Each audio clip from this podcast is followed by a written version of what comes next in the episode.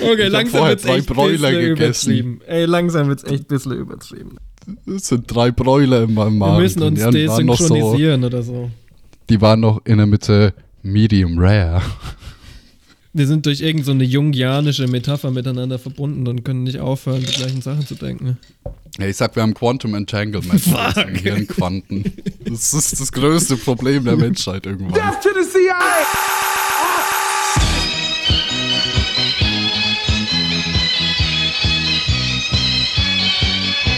Wealth, the world's 85 richest people, is equal to the 3.5 billion poorest people. It's fantastic.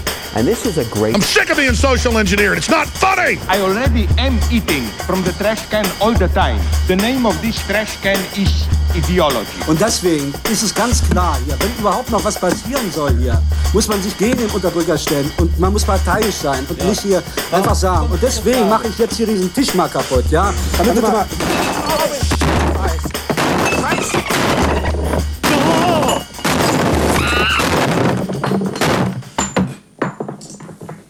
So, jetzt können wir weiter diskutieren.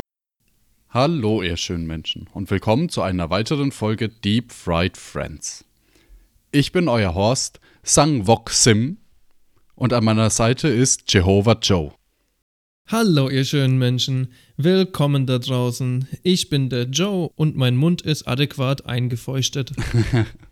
Ja, schön, dass ihr alle wieder eingeschaltet habt. Und sag mal, wie geht's denn dir, mein Lieber? Ey, ich muss sagen, mir geht's heute hervorragend. Ich würde ja gerne von mir sagen, dass ich diesen Podcast mache wegen den Millionen Fans oder dem Geld oder den exklusiven Produkten, die wir durch unsere Sponsorships kriegen. Aber die Wahrheit ist doch, dass es einfach nett ist, sich am Sonntag mit dir zusammenzusetzen und ein bisschen Verschwörung zu schnacken. Ja, das stimmt, das stimmt. Und ja, ähm, wie das so Ritual ist bei Deep Fried Friends, trinke ich heute einen selbst erfundenen Cocktail und dieser Cocktail heißt Mishi Mishi Kurdistan, weil ich einfach alles zusammengemischt habe, was ich gerade da hatte. es ist, meine Freunde, ein Minzsirup, Wodka, Ingwer-Essenz und ein bisschen Ginger Ale. Und es ist ziemlich gut, kann man auf jeden Fall trinken. Ja. ja. Hört sich jetzt nicht verkehrt an. Würde ich jedem Standard Gin Tonic vorziehen. Ja, und sag mal, Simi, wie geht's dir? Was hast du erlebt? Ja, äh, ich war reif für die Insel. Ich war wirklich reif für die Insel. Oh nein, du bist nach Sylt? Nee, äh, schlimmer oder besser, das ist jetzt diskutabel, da möchte ich jetzt nicht die äh, Episode drüber abhalten. Ähm, nee, ich war in Schottland, also ich war im äh, UK. Okay, sehr cool. Aber ja, es hat sich schon einiges so bisschen bestätigt, was man so hört. Schon ein seltsames Volk. Auch die Leute sind ein bisschen seltsam, aber auch super lieb. Ähm, es war, ich war quasi ein geheimer Besuchergast zu einem vorgezogenen 30. Geburtstag. Und Ach nee, war das sogar eine Überraschung oder was? ja, ja, ja, ich war eine Überraschung. ist aber es ist eine ultra Stunde vorher rausgekommen wegen Management-Issues. Sagen wir mal so. Aber trotzdem, die Überraschung ist gelungen. Ich meine, die Person hat nicht damit gerechnet, dass ich vorbeikomme und dann stand ich halt da. Ja, und ich habe ein paar, ich habe ein paar seltsame Sachen erlebt. Ich äh, erzähle jetzt nicht alles, weil es viel zu lang dauert, aber ich mache einen kurzen Ablauf. Wir sind da halt einfach durch die Glasgower Innenstadt gelaufen und da war so ein alter Mann, wahrscheinlich Rentner. Und um seine Rente aufzubessern, hatte er so mechatronische Katzen. Die haben getanzt. und eine war an den Turntables und hat gescratcht und Musik aufgelegt. Nein. Doch. Und es lief da so vorwärts und er war hinten dran mit so einem Höckerchen und so einer Decke über seinem Schoß. Ja, und da hat er halt dann so Musik aufgelegt, war so 90er Jahre Eurotrance und er konnte so ein bisschen, bisschen DJ-mäßig die Musik modulieren mit seinem Lautsprecher. Geil. Ja, das Problem war, der Mann hat offensichtlich Techno gespielt, also es ist ja ein sehr weitgreifender Begriff Techno, aber sagen wir jetzt mal, er hat Techno gespielt. Und es war ein Banner auf dieser ganzen Konstruktion angebracht und da stand Techopads. Da hat das N gefehlt. Oh, vielleicht war das Budget nicht groß genug. Ich weiß nicht, äh, woran es gescheitert ist, aber es war. Traurig, also es war einfach traurig anzuschauen, dass ein Mann das jeden Tag machen muss und sich da hinsetzen muss, um für so ein paar Groschen äh, quasi äh, zu betteln. Ich respektiere sein Grindset. Der macht es doch nicht, weil er zu wenig Geld hat, sondern einfach, weil er es so sehr liebt zu arbeiten. oh. Ja. Aber ich fand halt die Idee, die er gemacht hat, war jetzt nicht der, jetzt ich möchte jetzt nicht bös klingen, aber es war eine geile Idee, die er gehabt hat. Also ich fand's cool, einfach so eine Maschine zu haben, wo Katzen tanzen. Also allein, wo hat er das her? Hat er das bauen lassen? Hat er das selbst gebaut? Also ich hatte sehr viele Fragen, als ich vor dieser Apparatur stand. Ja, äh, das war schon, hat ein bisschen bestätigt, dass die Insulane halt einfach sau seltsam sind. Ich glaube ja schon, der verkauft jemand anderes Produkte. Es wäre aber ziemlich beeindruckend, wenn er es selber gebaut hätte. Ja, ja, auf jeden Fall, auf jeden Fall. Äh, und dann habe ich etwas erlebt, das kannte ich eigentlich nur so aus Erzählungen und äh, eventuell Filmen oder Serien. Und das ist Bucky oder der Buckfast Wine. Okay, ähm, was zur Hölle ist ein Buckfast Wine? Ja, die kurze Erklärung für euch. Äh, es ist ein Rotwein, wo Schnaps drin ist und Koffein. Und es mhm. ist billig. Es ist halt billiger als Bier. Es hat 18% oder sowas und du wirst halt mega aufgeputscht und gleichzeitig besoffen. Und es wurde mehrfach versucht, das zu verbieten, weil irgendwie so die niedrigste Stufe von Verbrechertum, also irgendwelche Raubüberfälle oder irgendwelche Ladendiebstähle, die waren halt in Verbindung mit dem Konsum dieser Spirituose gestanden. Äh, aber bis jetzt, ja, äh, haben sie es nicht geschafft. Und da war so ein Typ im Bus, der hat es halt getrunken und der hat mit uns so ein bisschen Smalltalk gemacht und der hat halt einen Blick wie ein Messermörder drauf gehabt. So. Also, mich hätte es nicht gewundert, wenn der einfach so eine halbe Machete in seiner Hose hat und die zieht und dann irgendwen ausraubt. Und stinkt? Stinken die Leute? Nee, gar nicht. Der, der hat voll normal gewirkt, aber hat halt so einen crazy-eyed Killer-Blick gehabt, so dass ich Angst bekommen habe ab der Hälfte des Gesprächs. Also ist es auf jeden Fall nicht wie Äther. Nee.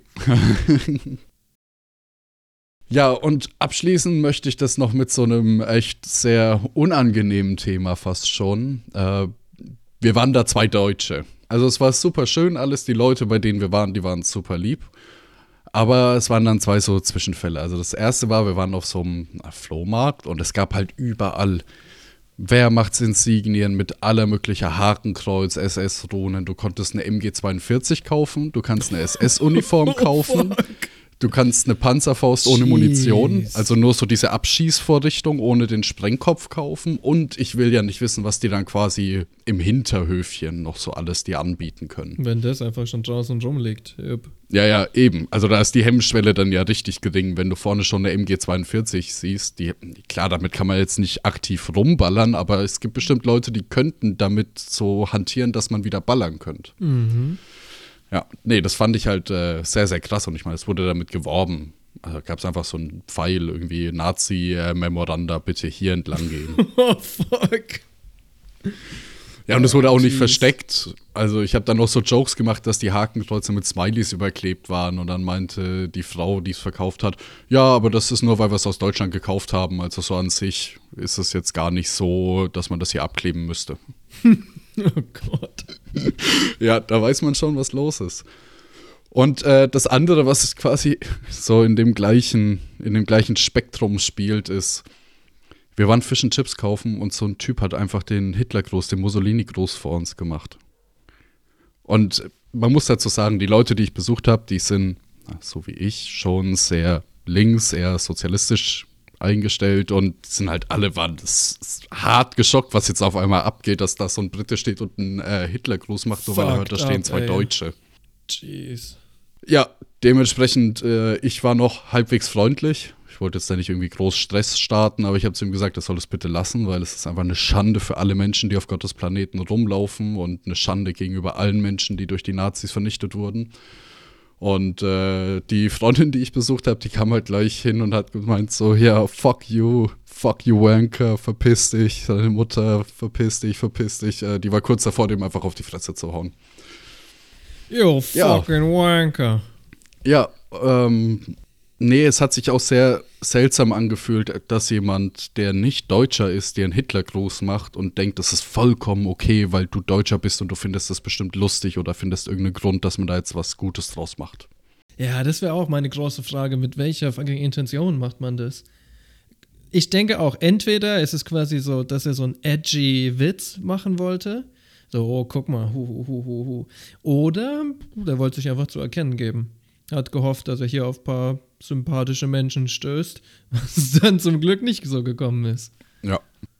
Nee, ich glaube schon eher Zweiteres. Ich glaube, der hat schon so Gedankengut in sich. Der war auch jetzt nicht nüchtern. Ich meine, der hat gesoffen gehabt, der hat geschwankt wie Sau und alles. Hat er den Bucky gesoffen? Er hat den Bucky gesoffen.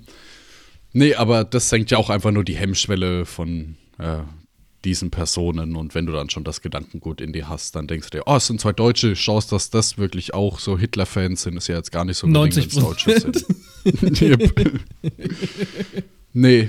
Ähm, ja, aber ansonsten, ich kann sagen, ich war ja schon im UK, also in England, England und äh, jetzt Schottland. Und Schottland war schon eine Nummer geiler. Also die Leute waren, ich habe Kaffee geschenkt bekommen und Hauptspeisen und Bier und es war schon super liebe Menschen einfach, wo ich da war.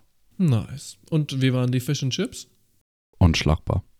Also die Pommes, ja, könnte man besser machen und alles, aber sorry, der Fisch, der Fisch, ich habe, glaube ich, einmal in meinem Leben äh, so guten gebackenen Fisch gegessen und das war auf dem Offenbacher Markt. Oh ja, der ist geil. Aber ansonsten, meine Leute, nee, die wissen schon, wie sie ihren äh, Fisch machen. Ich hatte Kott Kabeljau. Und sag mal, isst du deine Chibis mit dem Malzessig? Ja, Malzessig und äh, Salz drauf. Ja, ist geil. Ich Ja, hab's ein geil. paar Mal gemacht, ich find's auch nicht schlecht mit Essig. Ja.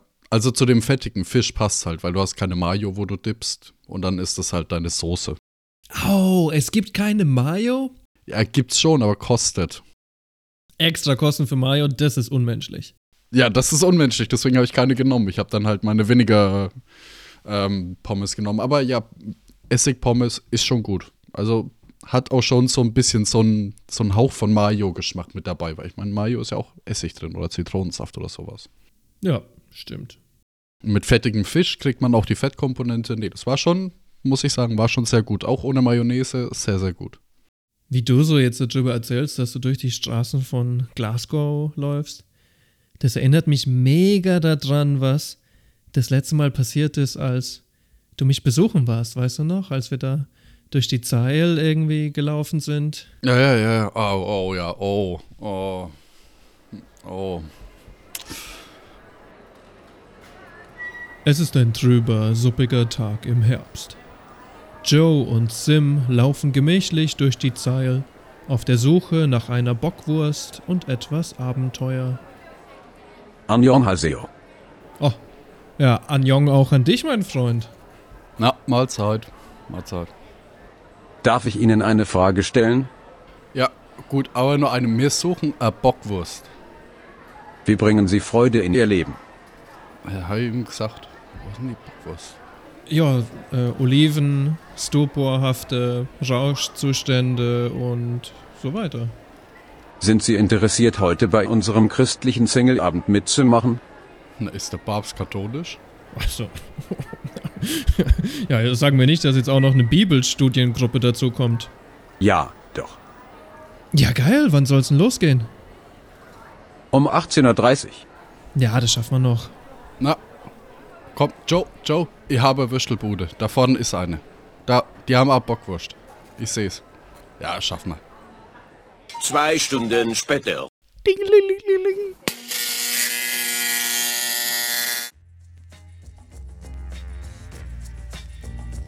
Na dann, Sim Jung, lass mal die Party hier aufmischen. Hallo, meine Freunde. Grüß Gott. Äh, hey, äh, Ladies, äh, wo geht's denn hier zur Bibelstudiengruppe? Da vorne links. Oder zweimal rechts, bitte, der Herr.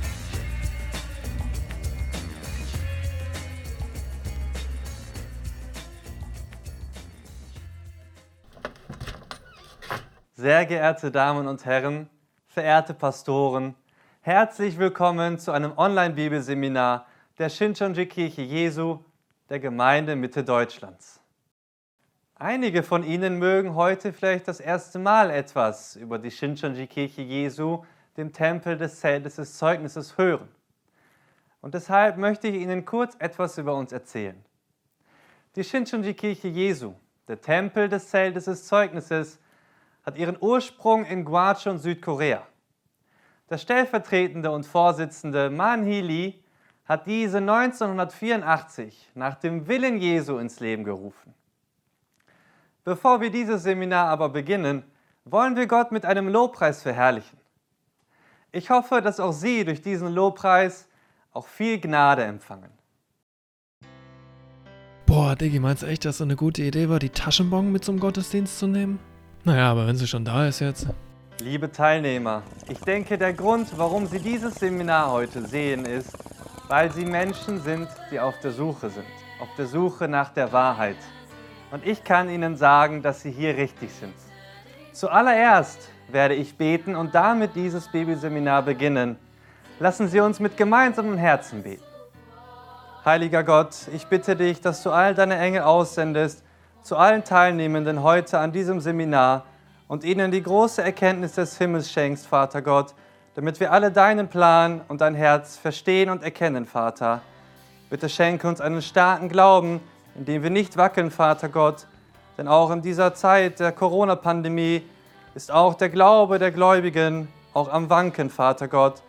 Doch bitte, Herr, hilf uns, der ganzen Menschheit, dass wir diesen Coronavirus gemeinsam bekämpfen. So bitte vereine unsere Herzen auch in deinem Wort. Und dies alles bete ich im Namen deines Sohnes, Jesus Christus. Amen. Heute wird der Vorsitzende von Shincheonji, Manhee Lee, das Wort selbst geben. Vielleicht gibt es unter Ihnen ja einige, die Vorurteile gegenüber Shincheonji oder den Vorsitzenden haben.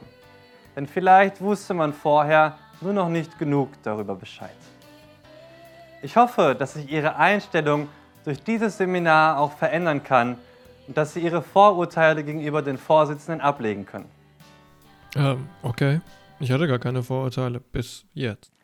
Und nun möchten wir den Leitenden von Shincheonji und den von Jesus verheißenen Hirten Lee Man-hee einladen. Ich hoffe, dass Sie jetzt Ihre Herzen öffnen können, um große Gnade aus seinen Worten zu empfangen. Lassen Sie uns einen großen Applaus geben für den Vorsitzenden von Shincheonji, Lee Man-hee, der verheißene Hirte, den die ganze Menschheit antreffen muss.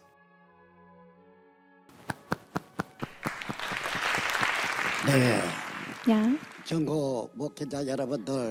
Für Pastoren des ganzen Landes, ich grüße Sie. Es freut mich, Sie zu sehen. Heute, in dieser Stunde, sollte ich erst einmal mich selbst vorstellen. Dieser Mensch hat nie eine Theologieschule besucht. Und ich bin auch nie als Pastor ordiniert worden. Ich bin einfach auf dem Land im Dorf geboren und habe Ackerbau betrieben. Eines Tages, wir waren auf dem Feld, auf einem sehr weiten Feld, etwa in sieben Metern Höhe, da ist ein Stern gekommen, der noch größer war als ich. Ich war so aus dem Konzept gebracht von diesem Stern, als ich den gesehen habe. Und bin dann ins Zimmer gerannt, habe meinen Vater aufgeweckt, habe gesagt, Vater, Vater, da ist ein Stern gekommen, ein Stern ist gekommen. Ich habe ihn geweckt und ja, da ist mein Vater auch herausgekommen und hat gesagt, ah ja, dieser, dieser Stern ist wirklich unglaublich groß. Das hat er gesagt. Aber nachdem ich diesen Stern gesehen hatte am darauffolgenden Tag, da wurde ich von einem Stern geleitet auf einen sehr hohen Berg und ich habe vor Gott dann auch mit meinem Blut dann versprochen, ich bin von diesem Stern geleitet worden und habe dann vor Gott dieses Versprechen abgelegt, dass ich ihm alle Loyalität und Pietät erweisen werde, mit Blut. Und deswegen habe ich angefangen, ein Glaubensleben zu führen, müssen Sie wissen. Wenn man so schaut, ähm, deswegen ist es ja so, dass es in unserem Land dort in Kwachon ja den Tempel des Zeltes gab, der auch als Sekte bekannt wurde. Die sieben Hirten dort, die als sieben Engel bezeichnet wurden, sie haben an ihren Händen ihre Blutadern durchschnitten und haben das in Infusionsflaschen gefüllt. Und mit diesen zwei Flaschen haben sie dann die ganzen Namen aufgeschrieben von allen Menschen, die zu dieser Gemeinde damals gekommen sind. So haben sie auch gemeinsam vor Gott auch diesen Bund in ihrem Blut geschlossen. Diese Absicht daraus haben sie dann, dann auch in Kotzon dann ihr Glaubensleben geführt und so bin ich auch ich dahin gegangen. Und so habe ich dort mein Glaubensleben geführt und der Hirte dort aber wollte mich dann umbringen. Und aber weil sie mich töten wollten, bin ich dann wieder zurück aufs Land gegangen. Und das war dann zu dem Zeitpunkt, wo diese neue Dorfbewegung stattfand. Und da habe ich dann mitgewirkt. Etwa sieben Jahre lang. Und als ich dann wieder zurück war in meinem Heimatdorf, da kam dann aus dem Nordosten eine sehr dichte Wolke auf und darin ist Jesus gekommen. Ich habe da geschaut, es sah wirklich so aus, als würden die Berge auseinandergeschoben werden. Und ich konnte dann diese Landschaft, diese Szenerie nicht mehr sehen. Und da bin ich dann wie ein Toter auf die Erde gefallen, habe mich niedergeworfen und da hat Jesus, nachdem er vor mir angekommen ist, mich wieder aufgerichtet und es gab dann Worte, die er zu mir gesprochen hat. Und so habe ich mein Leben dort drei Jahre lang in den Bergen verbracht und habe Freunde gesammelt, einen Menschen, zwei Menschen und habe so mein Glaubensleben geführt. Aber dieser Mensch, der hat die Wirklichkeit von dem, was vorhergesagt worden ist, das, was in Offenbarung 1 bis 22 geschrieben steht, die Wirklichkeit nach all dieser Prophezeiungen gesehen. So ein Mensch bin ich, das habe ich alles gesehen. Selbst wenn das, was hier geschrieben steht, in Gleichnissen geschrieben sein mag, so weiß dieser Mensch die Wirklichkeiten von alledem. Ich weiß das. Ich weiß das. Jesus, er hat auf seinen Acker, auf den Acker Jesu, da hat Jesus den Samen Gottes gesät, oder? Aber auch der Feind, der hat auf diesem Acker Jesu, wo Jesus den Samen gesät hatte, wieder Samen gesät. Aber dann ist die Zeit der Ernte gekommen. Die Ernte, das ist etwas, was mit dem Wiederkommen Jesu beginnt. Das heißt, zu dieser Erntezeit da werden nur die Menschen, die aus dem Samen Gottes geboren sind, mitgenommen. Diejenigen, die aber nicht aus dem Samen Gottes geboren sind, die aus dem Samen des Unkrauts geboren sind, die werden nicht mitgenommen, steht da geschrieben. Es mag zwar auch Menschen geben, die sich über das, über das erste Kommen Jesu freuen, aber beim Wiederkommen Jesu, da ist es doch so, dass er gekommen ist, um ein Zeitalter zu beenden. Weil ein Zeitalter vergangen ist, kann doch ein neues Zeitalter erschaffen werden. Dafür ist er gekommen, müssen Sie wissen. Damit wir jetzt errettet werden, damit wir diesem heißen, brennenden Feuer- und Schwebelsee entgehen, müssen jetzt die Herzen verändert werden. Sie müssen ihre Herzen ändern. Überlegen Sie mal. Es sind schon 2000 Jahre vergangen, seit Jesus diese Dinge in Matthäus 13 gesagt hat. Das wissen Sie doch, oder? Da muss ich doch das auch erfüllen, oder? Sonst wird doch Jesus zu einem Lügner und dann ist doch auch Gott ein Lügner. Wir alle sollten jetzt das wirklich ausziehen und lassen Sie uns doch in Gottes Wort hineingehen. Wie ist es für Sie? Das, was wir uns alles angezogen haben, wenn wir das alles ablegen, dann sollten wir jetzt wirklich, so wie wir sind, nackt vor Gott doch kommen und in sein Wort hineintauchen, hineingehen und durch Gottes Wort wieder erschaffen werden und zu neuen Geschöpfen werden. Lassen Sie uns das doch tun. Wie ist das für Sie?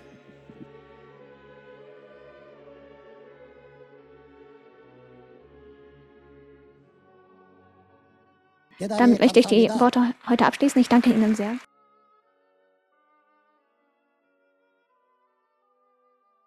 Oh, ich, ich muss es sagen, ey, mein Hirn, ne, das ist gegrillt. Ich fühle mich wie so ein Bräuler im Wiener Wald. So richtig braun und dunkel. Oh, Uff, ja. Boah, Brody, dieser äh, Zwerg da, dieser Limangi, Alter. Puh, der haut ganz schön rein, ey. Okay, okay, lass mal wieder reingehen. Also ich will es schon fertig hören. Lassen Sie uns einen großen Applaus für unseren Schöpfer Gott, für Jesus und den verheißenen Hirten geben, der das kostbare Wort bezeugt hat.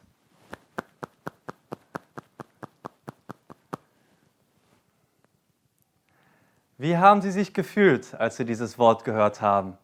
Es ist wirklich sehr klar, oder? Ich hoffe, dass wir uns auch beim nächsten Mal wieder sehen können und dass es wieder eine Zeit wird, wo er alles bezeugt, was er von Offenbarung 1 bis Offenbarung 22 gesehen und gehört hat. Ich hoffe, dass Sie eine schöne Zeit hatten und ich Sie auch bei unseren nächsten Seminaren wieder antreffen werde. Danke fürs Zuhören und ich wünsche Ihnen noch einen angenehmen Tag und Gottes Segen. Boah, endlich geschafft, ey. Kommen wir hier noch rüber und trinken ein bisschen was. Nur ein bisschen was.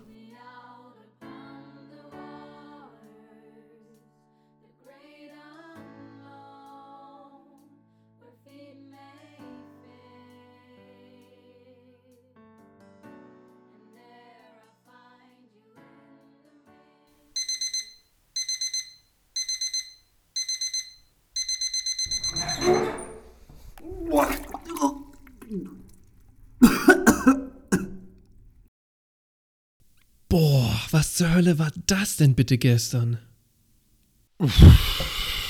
Oh, oh. Oh, ich erinnere mich nur noch so ganz vage, was die gesagt haben. Na, irgendwas war da mit Offenbarung Warte, und ja. Ende. Ja, oh, ja, ja, ja, ja. Jesus Christus ist in den Körper von dem er hier, warte mal, Manhili geschlüpft. Und jetzt ist er unsterblich. Wieso? Ganz einfach. Ähm, Offenbarung 7. Danach sah ich vier Engel stehen an den vier Ecken der Erde. Die hielten die vier Winde der Erde fest, damit kein Wind über die Erde blase, noch über das Meer, noch über irgendeinen Baum. Und ich sah einen anderen Engel aufsteigen vom Aufgang der Sonne her, der hatte das Segel des lebendigen Gottes. Na und, äh, siehst du, Simi, der Engel vom Aufgang der Sonne her, Aufgang der Sonne bedeutet Osten. Und Mhm, was mhm. ist im Osten? Korea natürlich. Ah, ah. Ergo ist Manhili der geheime Engel, der das Siegel des lebendigen Gottes bringt. Also, nach unserem Schöpfergott, Propheten, Priester Manhili ist die Bibel ein Buch von Parabeln und Geheimnissen und nur diejenigen, die diese Parabel und Geheimnisse richtig lesen und entziffern, können überhaupt gerettet werden. Ah, aber das heißt, wa- warte mal, warte mal. Das heißt aber doch quasi, die Interpretationshoheit hat dann quasi nicht so eine kirchliche Doktrin, sondern nur der Prophet. Genau so ist es. Nichts gilt außer das Wort, die Interpretation des Propheten. Und der Schlüssel für alles ist eben dieses versiegelte Buch. Es gab doch diese drei Phasen irgendwie, oder? Ich habe mir das so ungefähr gemerkt. Ja, und was ist dieser Schlüssel irgendwie? Das Alte Testament war die Prophezeiung für Jesus, die er erfüllen musste damals. Mhm, mhm, mhm. Ergo ist das Neue Testament die Prophezeiung für Jesus zweites Kommen. Und Jesus zweites Kommen ist wer? Li Manhi natürlich. Ja, macht Sinn, macht Sinn. Aber sag mal, ähm, wie hießen eigentlich die Leute von diesem Bibelkurs? Die hießen ja nicht Li Manhi Kirche des zweiten Kommens des Jesus. Nee, nee, nee, es ist viel einfacher. Es ist äh, Shin John Ji. Shin John Ji. Und das heißt so viel wie neuer Himmel und Erde. Hast du aber gut gemerkt, ey. Ja, ich habe sehr aufgepasst oder versucht sehr aufzupassen, war schon ganz schön viel. Äh, wie zum Beispiel hier, Offenbarung 21. Und ich sah einen neuen Himmel und eine neue Erde. Denn der erste Himmel und die erste Erde sind vergangen, und das Meer ist nicht mehr. Und ich sah die heilige Stadt, das neue Jerusalem, von Gott aus dem Himmel herabkommen, bereitet wie eine geschmückte Braut für ihren Mann. Ja, und der neue Himmel und die neue Erde, also dieses neue Königreich, das muss sich natürlich in Korea manifestieren, wo sonst Korea bekanntlich der Ursprung aller monotheistischen Religionen. Es ist im Osten. Es ist, Es im, ist im Osten, Osten. Das ist true. Und irgendwie quasi haben die so eine Erklärung von der Welt gehabt, die aber nicht hunderte Milliarden von Jahren alt ist, sondern es gibt genau drei Äras und die sind alle was 2000 Jahre oder so. Irgendwie 2000 Jahre von Adam zu Abraham, dann 2000 Jahre von Abraham zu Jesus und dann 2000 Jahre von Jesus zu Liman He. Das sogar einigermaßen. Ja, könnte aber auch 2000 Jahre von Jesus zu Joe sein, oder? Damn. Da hast du wohl recht. Da haben die nicht mit gerechnet. Nee, haben wir nicht mit gerechnet. Na. Also, als ähm, Adams Welt endet, beginnt Noahs Welt. Wenn dann diese Welt endet, beginnt die Periode des Abraham. Des Gesetzes von Israel. Wie, wieso von Israel? Keine Ahnung, Alter, das haben die so gesagt. Kann ich dir auch nicht ganz Ist so. sagen. Ist so. Und nach diesen 2000 biblischen Jahren tritt endlich Jesus in die Szene. Und Jesus läutet das letzte Zeitalter ein, die Zeit der Ernte. Ja, also, sobald die heilige Zahl von 144.000 Gläubigen erreicht ist, dann wird die Shinjonji-Ära anbrechen. Hell ja, ich kann es nicht erwarten. Ja, diese 144.000 Seelen, die werden sich mit den 144.000 Märtyrern verbinden, weil die warten im Himmel auf die. Und so werden die alle vereinigt wiedergeboren. Also, soweit die Prophezeiung. Süß, dass wir ja auch wenigstens ein mini bisschen Esoterik drin haben mit Wiedergeburt und so. Ich habe mir schon so gedacht, ey, boah, mir fehlt es hier aber wirklich an Blavatsky und an den Herrenrassen. Ich hoffe, da kommen noch ein paar Aliens oder Wiedergeburt. Ja, also ich finde es komisch mit diesen 144.000 Märtyrern und dann die 144.000 Seelen. Das ist schon wieder so leicht selektionsmäßig. Was? Nee, das leuchtet mir total ein. Okay, dann bitte weiter im Text. Naja, wir haben es ja jetzt fast eigentlich zusammen, was sie gestern gesagt haben, ne? Nee. Nee, warte, da gab es noch eine Sache, die fand ich echt ein bisschen bescheuert. also, die Shinjonji-Kirche besteht aus den zwölf äh, Stämmen. Die zwölf Stämme, ja, die habe ich mir jetzt natürlich nicht gemerkt. Warte mal. Aufgeschrieben irgendwo? Zum Glück gibt es ja sowas wie Internet.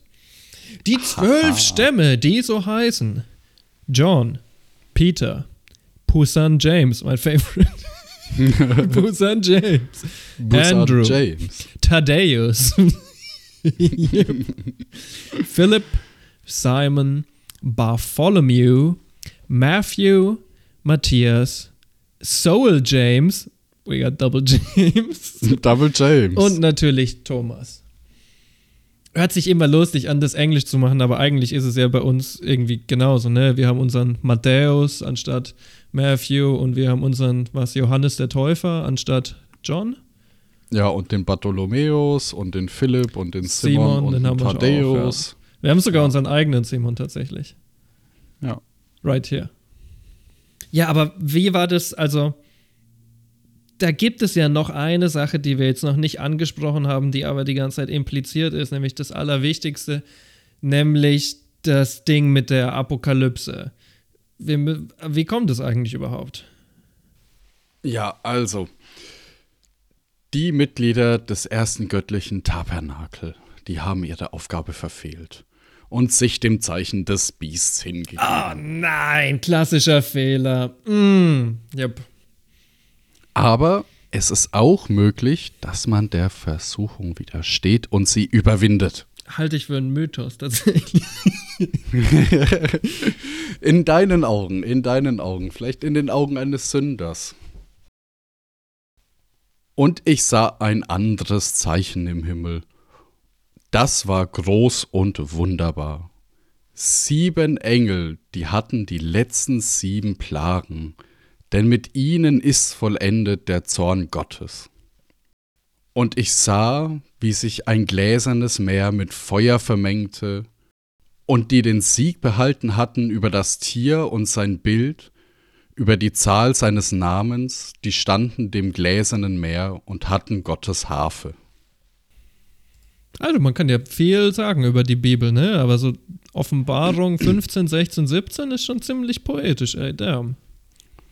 Es ist so ein halbes Gemälde, wo du dich aber fragst, was die Hälfte des Gemäldes für dich bedeutet.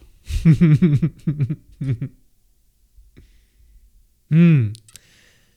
War die Bibel einfach nur ein Vorwand, damit Hieronymus Bosch so coole Bilder malen konnte? We'll never know. Vielleicht. So ein langer Plot über die Geschichte. Okay, also klar, es gibt Apokalypse und die meisten von uns, so wie ich und der Simon, wir sind alle gezeichnet vom Mal des Beasts. Beast. Und wir sind natürlich nicht annähernd stark genug, die Versuchung zu überwinden. Das ist true. Das ist true. Aber irgendjemand wird ja stark genug sein, dieser Versuchung zu widerstehen. Und wenn das mal nicht Manhee Lee und die guten Jungs und Mädels von Shinchonji sind. Also, für die, für unsere ähm, werten Freunde, gibt es die Wiedervereinigung mit den toten Märtyrern und dann die Wiedergeburt ins neue Himmels-Erdenreich, was ja ganz nett klingt.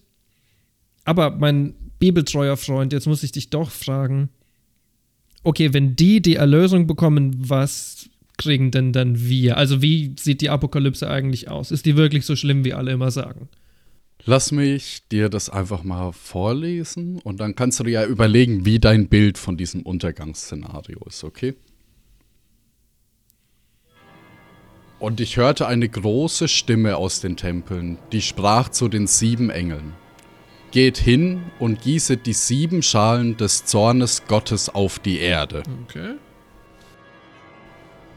Und der erste ging hin und goss seine Schale aus auf die Erde, und es entstand ein böses und schlimmes Geschwür an den Menschen, die das Zeichen des Tieres hatten und sein Bild anbeteten. Oh, das klingt ja schon mal nicht besonders gut.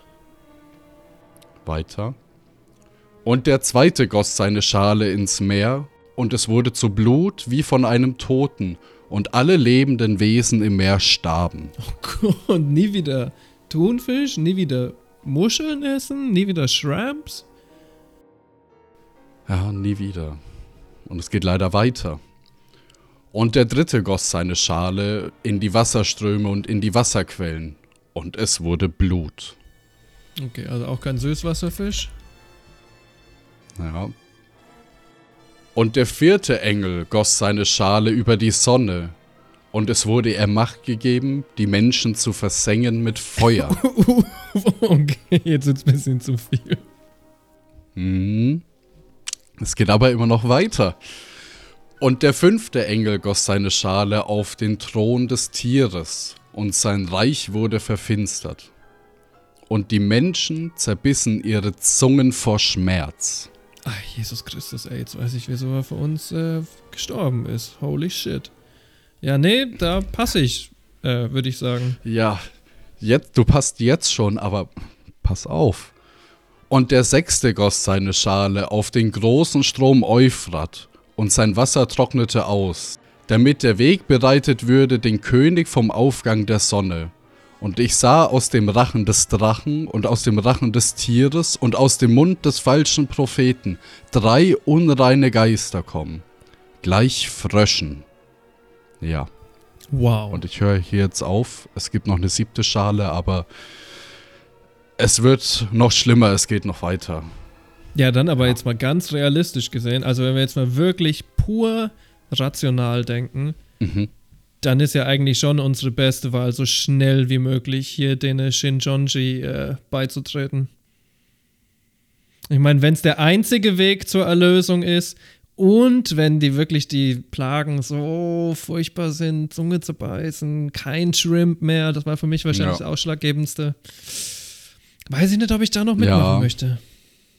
Ich meine, wir haben ja nur so drei Wahlmöglichkeiten. Also entweder wir haben die Apokalypse und uns geht's richtig scheiße, oder wir sind weiter Lohnsklaven, oder wir gehen halt zu Shinjonji und werden halt einer von denen, die erlöst werden. Ich meine, 144.000 Leute ist jetzt auch gar nicht so Eben. wenig. Da muss man sich nur ein bisschen gut anstellen. Wobei, ich habe noch, ne, hab noch eine andere Idee. Ich glaube, das ist es wirklich. Ich glaube, das ist es vielleicht. Vielleicht, anstatt dass wir uns auf die Seite vom Herrgott schlagen, schlagen wir uns einfach auf die Seite von Dene Satan. Aha. Und pass auf, drei unreine Geister, die aus dem Munde des falschen Propheten kommen, sag mal, sind das nicht einfach wir? Der Deep Fried Friends Podcast? Das könnte schon sein. Meinst du, das ist unsere Genesis? Ja. Das ist unser Calling. Wir sind da erwähnt. Ah, würde ich dir jetzt nicht widersprechen, auf jeden Fall. Und ich meine, wenn Lee Money das kann, dass er sich selber quasi in der Bibel erkennt als der Prophet aus dem Osten, ich, so weit hergeholt ist es jetzt nicht. Sorry, hast du ihn gerade Lee Money genannt? Lee Money! ich glaube, wir führen das jetzt einfach ein. Lee Money. Wenn wir jetzt quasi mit dem ähm, ganzen Ding anfangen, dann muss ich doch fragen, wie wird man denn eigentlich so ein Weltuntergangsprediger, Kum-Prophetenmann? Ja, also das ist eine gute Frage. Die Glaubenssätze von Shinjonji, die fühlen sich für einige von euch bestimmt ein bisschen wirr an, irgendwie aus der Luft gegriffen, unbegründet random, wie man es nennen mag. Aber der gute Lee Man-hee, der hat da schon ein paar gute Gedanken gehabt, die er irgendwann mal gehabt hat. Oder vielmehr noch, er hat sich die Gedanken von anderen Leuten zu Nutzen gemacht. Wir müssen jetzt also in Kürze und Würze eine Biografie von einem Lee Money präsentieren. Geboren 1931 in Punggak, Jungdo District, Südkorea, als sechster Sohn von zwölf Kindern. Okay, erstmal hier Pause. Damn, zwölf Kinder? Ah, oh, das klingt yep. nicht gut. Big Business nennt man das. Ah, ja. Dann geht es weiter, dass er eines Tages getauft wird und daraufhin Mitglied bei einer presbyterianischen Kirche wird. Ja, presbyterianische Kirchen kennt er vielleicht nicht. Die sind jetzt in Deutschland auch nicht so unendlich äh, populär. Die äh, Presbyterianer sind tatsächlich die größte reformierte Kirche und die haben einen starken kalvinistischen Einfluss. Ursprünglich kommen die aus Schottland, aber du findest sie eigentlich im ganzen englischsprachigen Raum vertreten. Oh, welch ein Zufall. Ich habe sie, hab sie nicht getroffen. ja, ähm, beim Beten erscheint ihm dann ein Stern. Und der Stern hat ihn auf eine Mission geschickt. Ja, aber wie das so ist, kommt einem manchmal das richtige Leben irgendwie dazwischen und dann kann man gar nicht seiner göttlichen Vision nachgehen, sondern man muss im Koreakrieg in der Infanterie kämpfen. Und so war das auch für den guten Herrn Money. Money hat er leider jetzt nicht so viel gehabt in dem Punkt, äh, denn der gute Lee Man-hee, dem ging es wirtschaftlich echt gar nicht gut. Und das ist ziemlich wichtig, weil man muss zum Calvinismus noch sagen, dass wirtschaftlicher Erfolg ein Zeichen für deine Tugend und deine Tugend ist wiederum ein Zeichen für deine Nähe zu Gott. Ja, und durch so einen langen Prozess der Bastardisierung wurde daraus schließlich so eine Idee, dass reiche Menschen in Gottes Gnade stehen müssen, weil sie werden ja von Gott davon belohnt, dass sie reich sind. Also Reiche haben es verdient, reich zu sein und Arme haben es verdient, arm zu sein. Mhm. Man wirft ja so Leute, die in einem Kult oder einer Sekte sind, immer vor, dass sie nicht diese offensichtlichen Widersprüche sehen, ne? Aber dann denke ich mir, warte mal, was hat unser guter Onkel Jesus nochmal gesagt über reiche Leute und kommen eventuell nicht in den Himmel? War da nicht sowas? Mm. Hat man dann Uff. irgendwie auch ziemlich schnell ignoriert im Calvinismus, wa? Ja, zu Recht. zu Recht.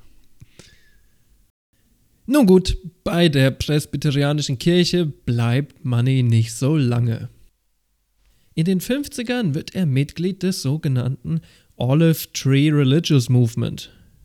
Damals hieß es noch Evangelical Center. Bad Vibes. Bad Allein von den Namen. Bad Vibes von den Namen.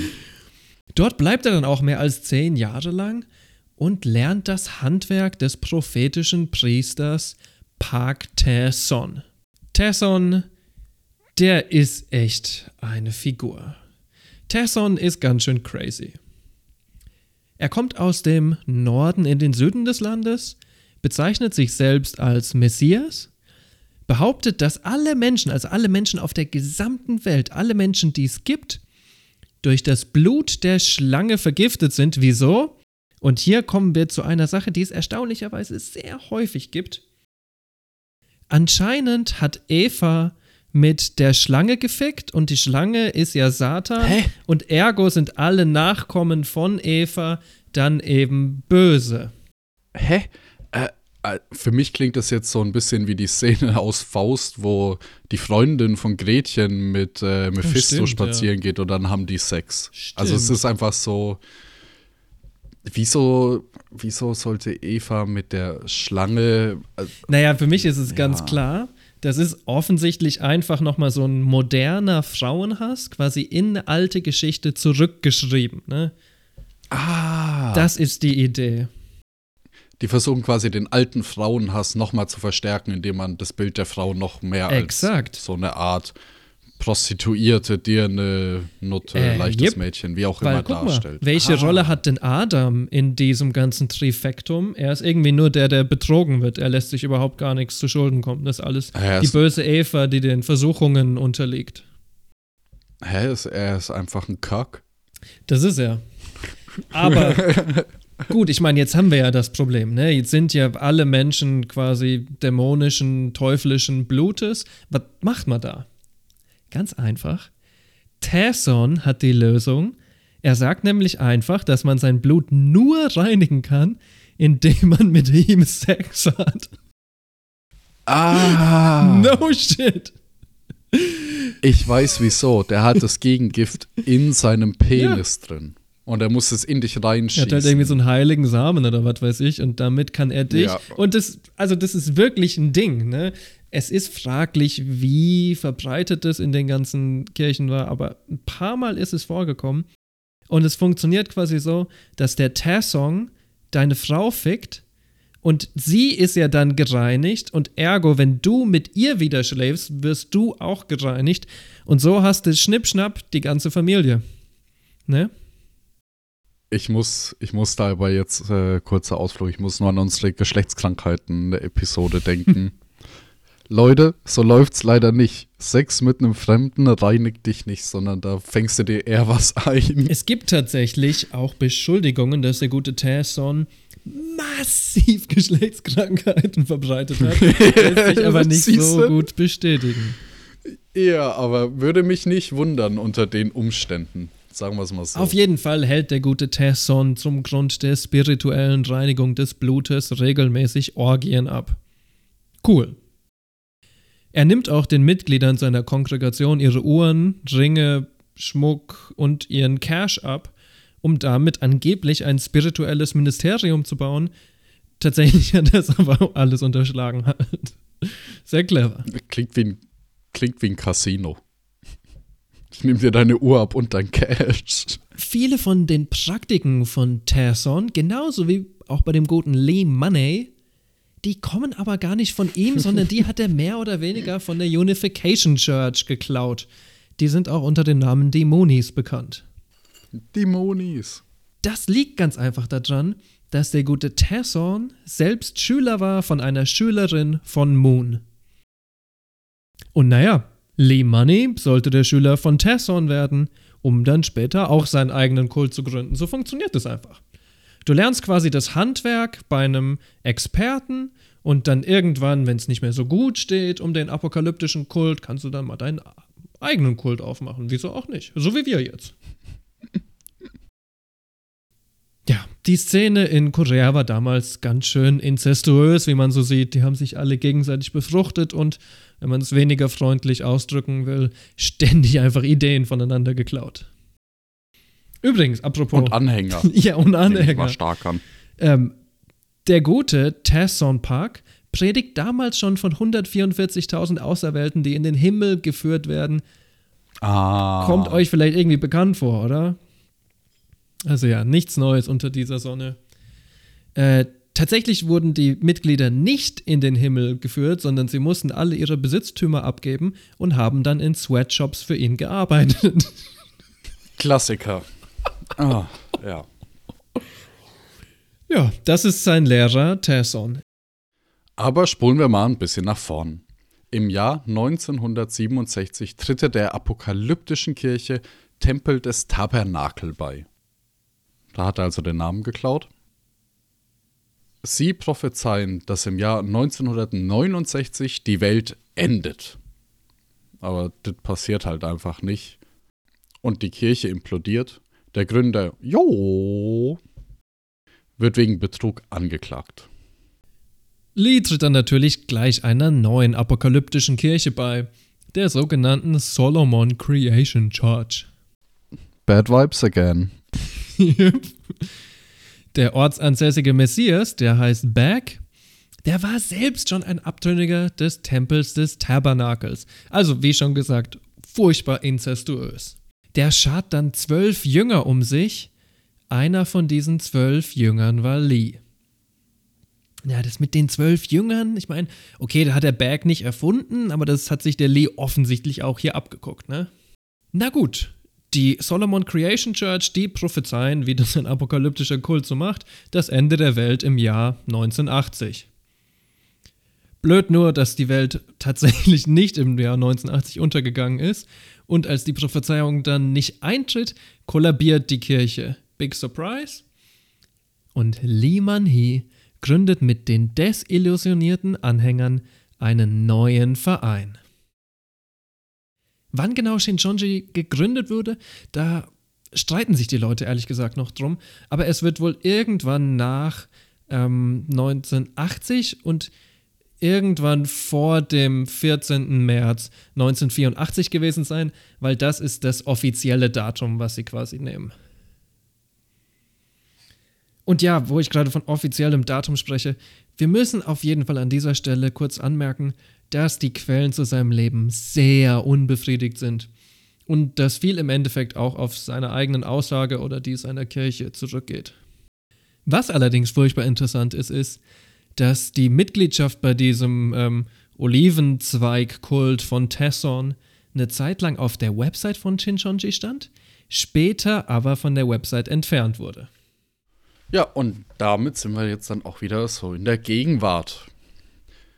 Der kometenhafte Aufstieg der Kirche mit ihren mehr als 1000 Gebäuden, 100.000 Mitgliedern und Vertretungen in den USA, Asien, Afrika und Europa brauchen wir hier nicht im Einzelnen darzustellen. Stattdessen wollen wir uns im Folgenden damit beschäftigen, wie genau denn die Mechanismen in einem Kult funktionieren wieso Shinchonji seit einiger Zeit in den Medien präsent ist und wie es um den deutschen Ableger steht. Bekannt wurde Shinchonji bei uns eigentlich erst wirklich durch Covid. Ein Mitglied von Shinchonji soll aus dem China-Urlaub zurückgekommen sein und wurde in Südkorea zum Superspreader. Ja, naja, die Kirche hielt auch massive Gottesdienste und Zeremonien ab, man sieht es ja manchmal bei diesen Abschlusszeremonien, wo tatsächlich, wenn die Aussagen von denen stimmen, mehr als 100.000 Studenten quasi zusammen ihren Abschluss feiern. Pretty insane, gotta say. Ja, wir haben ja auch die, äh, die Bilder mal gesehen von der Selbstpräsentation und da waren es schon Zehntausende in so einer Sporthalle. Also das kann ich mir schon vorstellen, dass dann bei so einem größeren Campus wirklich auch mal 100.000 oder nicht nur die Studenten, sondern alle Leute, die da sind, 100.000 sind. Aber es ist ja trotzdem eine krasse Zahl.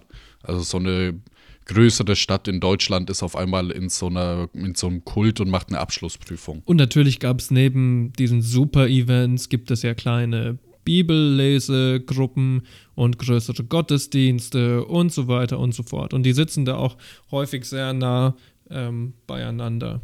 Das ist ja nett fürs Teamgefühl. Auf jeden Fall wurden sie so extrem schnell zum perfekten Feindbild für die südkoreanischen Medien. Ihr erinnert euch vielleicht damals, als äh, Corona so richtig losging, da gab es ja in Amerika so Anti-Corona-Kirchen, oft Evangelikale, die dann ganz bewusst maskenfreie Gottesdienste und so abgehalten haben und so vor allem im Süden des Landes den Virus richtig hart verbreitet hatten. Und naja, mit Shincheonji hatte die südkoreanische Regierung quasi ihr Äquivalent dazu. Und ich würde sogar sagen, nicht ganz unberechtigt. Ich glaube nicht, dass alle Fälle in Südkorea zu der Zeit größtenteils von Shincheonji stammen, aber faktisch gesehen kommen schon viele von ihnen.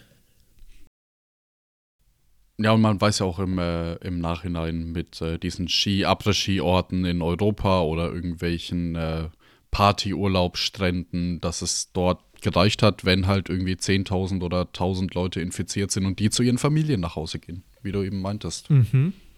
Ein kleines Zitatchen dazu vom äh, Korea Herald, das ist die größte englischsprachige Zeitung in Südkorea. As of 4 p.m. on Monday, the number of novel coronavirus patients had jumped to 4,335. In Korea, with more than half of the patients either Shincheonji Church of Jesus followers or those who had contact with them. Also ganz plump gesagt, von den ungefähr 4000 Fällen in Corona konnten in Corona. In Corona. Von den ungefähr 4000 Corona-Fällen in Südkorea konnte fast die Hälfte auf entweder direkt Shincheonji oder Leute, die mit Shincheonji-Anhängern befreundet waren, zurückgeführt werden. Das ist schon ziemlich intens. Und für mich auch im Nachhinein erklärt es, wieso äh, Südkorea nochmal deutlich schärfer durchgegriffen mhm. hat. Ich meine, wenn solche Sachen relativ früh passieren, ich meine, 4000 Infizierte ist jetzt nicht viel für das, was wir wirklich dann hatten am Ende mit den Zahlen, wo sind die Millionen in Auf jeden, ja. Kann ich sehr verstehen, dass dann halt keiner mehr raus durfte oder halt gewisse Gebiete abgesperrt wurden oder ähnliches. Und diese Sache war eigentlich ein Double Whammy für die Shinjonji-Kirche. Weil es war quasi nicht nur so, dass sie mega viel negative Presse bekommen haben und die Leute richtig Hass auf sie geschoben haben, sondern es war auch so, dass die vorher echt nicht so bekannt waren und dass die ja sich ganz viel Mühe geben, total geheim zu bleiben irgendwie. Und diese ganze Corona-Sache hat sie ein bisschen aus der Deckung gelockt, sage ich mal so. Das haben die eigentlich gar nicht gemocht. Die wären gerne ein bisschen unter dem Radar geblieben. Ist ein bisschen wie bei Damanor, ne? Ist dann, auch aufgefallen wegen so einem Whoopsie. Stimmt, die wollten den Tempel ja auch unbedingt geheim halten, ja. Ja, die öffentliche und die massive Kritik vor allem, die zieht auch bei Shinjonji. Also liegt vielleicht auch daran, dass der Prophet Lee und zwölf andere Mitglieder wegen Mordes angeklagt werden. Schon ziemlich intens. Aus dem Prozess ist zwar was geworden, aber es ist halt auch nichts bei rumgekommen. Er ist am Ende nicht für Mordes verurteilt worden. Und er hat sich halt entschuldigt, das Ganze öffentlich gemacht. Ja. Durch dieses Medienspotlight aber wurden viel mehr Menschen auf den Vorwurf des Kults aufmerksam. Gleichzeitig schaden die Nachrichten dem Image der Kirche, die seit dem Vorfall sich aber strikt an die Corona-Regeln hält. Was ja auch Sinn macht. Also ich meine, wenn da nochmal was vorgefallen wäre, wären die wahrscheinlich rigoros abgestraft worden. Es ist dann sogar so weit, dass bei Online-Vorträgen die einzige Person vor der Kamera eine Maske trägt. Ich weiß nicht, ob das dann irgendwie fast provokativ ist. Das kann jeder für sich selbst, glaube ich, interpretieren die haben ihn zumindest wegen Unterschlagung äh, dran gebracht. Es ist jetzt nicht so, dass er drei Jahre im Knast gelandet wäre oder so, aber dann ihn so minimal zumindest verknackt. Wie steht's denn jetzt um Shincheonji in Deutschland? Es lassen sich hunderttausende Artikel finden, die eigentlich alle exakt den gleichen Tonus haben. Ist auch kein Zufall, die kommen nämlich fast ausschließlich von den Kirchen. Um genau zu sein, von den PR und Sektenberatungs- und was weiß ich Stellen von irgendwelchen Diözesen, die da. Oder Diözesen? Diözesen, Erzdiözese. Von irgendwelchen Diözesen, die dann halt Druck gegen Shinjonji machen wollen. Wieso? Nicht, weil die ein böser Kult sind, die meisten Kulte interessiert die christliche Kirche nämlich überhaupt gar nicht, sondern weil die Shinjonji ihnen vielleicht Leute wegnehmen, ne? Solange sie keine Probleme machen, sind sie alle in Ordnung. Ja, genau. Man kann über Shincheonji in Deutschland wirklich nicht so viel sagen, weil sie eben, wie wir schon angedeutet haben, extrem, extrem geheimnisbedacht sind und auch mit ähm, ganz vielen verschiedenen Organisationen arbeiten. Ich habe hier trotzdem mal die Einschätzung von einigen sogenannten Sektenbeauftragten rausgesucht. Johannes Lorenz, äh, das ist der Beauftragte vom Bistum Limburg, also zuständig für Hessen, wo ja Shincheonji richtig fett ist, schätzt, es gibt in Deutschland ungefähr 3000 Mitglieder, davon fast alle in äh, Frankfurt, einige in Berlin und ich glaube inzwischen auch einige in Essen. Oh. Ja, Shincheonji wirbt ganz bewusst junge Leute an, Studenten und Menschen mit Migrationshintergrund. Sie erzählen euch irgendwas über Weltfrieden oder Bibelgeheimnisse oder einfach übers Freundemachen, feiern, was auch immer ihr hören wollt. Ein Beispiel. In Frankfurt-Bornheim findet das Art for Peace Festival statt. Klingt ja erstmal nach irgendwelchem Lipshit, könnte auch eine total normale, langweilige Veranstaltung sein. Tatsächlich ist es eine Veranstaltung von IPÖG Deutschland. Kennt ihr nicht? Nee, kann ich auch nicht. Die sind auch einfach nur die Jugendgruppe von der HWPL. Was? Kennt ihr auch nicht? Ja, nee. kein Wunder. Die HWPL ist nämlich einfach die Friedensorganisation von Shinchonji. Wir sehen hier selbst bei so einem Low-Key-Event irgendwie, wie diesem Kunstfestival, haben wir insgesamt mindestens zwei Schichten von Tarnorganisationen, damit man nicht wirklich dahinter kommt, wer der Organisator ist. Und damit ihr da draußen, ja, liebe deutsche Hörerinnen und Hörer, den guten Shinjonjis nicht auf den Leim geht, wollen wir im Folgenden einige ihrer Techniken erklären.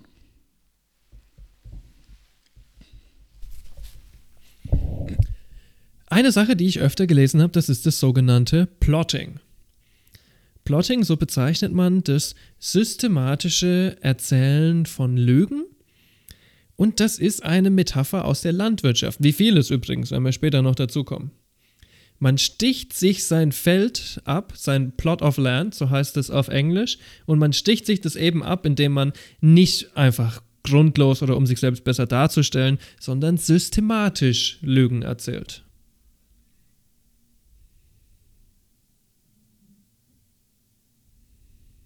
Das nächste ist soziale Isolation. Dein bestehender Freundeskreis wird immer weiter reduziert und es kommen immer mehr Shinjonji-Anhänger in dein Leben. Das heißt, du bist immer weiter sozial abhängig von der Institution, deine Freizeit wird davon bestimmt, du bist Teil nur von Kreisen und lebst quasi gar nicht mehr außerhalb dieser Blase. Hm, und dein ganzes Unterstützungsnetzwerk, irgendwie dein soziales Auffangnetz und so weiter, ist alles innerhalb der Organisation der Kontakt nach außen wird quasi abgekappt. Wir gehen wieder zurück aufs Feld. Auf Englisch nennen sie diese Methode Harvesting. Auf Koreanisch heißt sie Jundoing. Und Harvesting, das ist im Endeffekt, man erntet die Mitglieder, wenn die genügend vorbereitet wurden. Du rekrutierst die ja nicht sofort für, hey, wir sind Shinchonji, die Kirche von Lehmann hier, dem verrückten Priester. Nee, du sagst erstmal, komm, wir gehen in diesen Bibelkurs, ist doch bestimmt total nett. Und dann einfach unkompliziert guckt ihr euch zusammen die Bibel an und es ist vielleicht auch eine gute Stimmung und du lernst vielleicht neue Freunde kennen. Und erst nachdem du wirklich langsam in die Gruppe eingeführt wurdest und du auch ein bisschen von denen ausgecheckt wurdest, erst dann quasi kommen sie mit dem, was sie wirklich sind und unterbreiten dir einen Pitch und versuchen dich dann in Shinchonji zu sehen.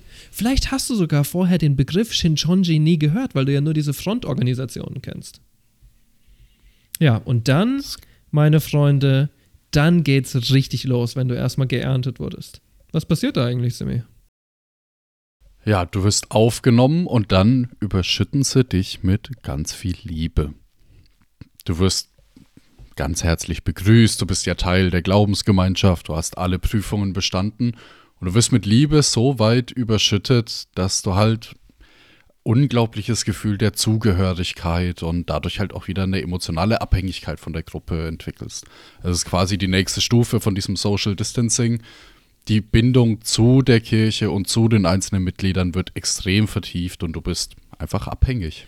Dein Alltag und alles ist nur noch dort. Ja, Love Bombing nennt sich diese Taktik. Und Love Bombing Ugh. funktioniert ganz konkret so, dass mehrere Mitglieder der Gruppe systematisch dazu angehalten werden, quasi dir in verschiedenen Abständen ähm, Sprachnachrichten oder WhatsApp-Nachrichten oder vielleicht sogar Briefe zu schicken, wo sie einfach nette Sachen zu dir sagen.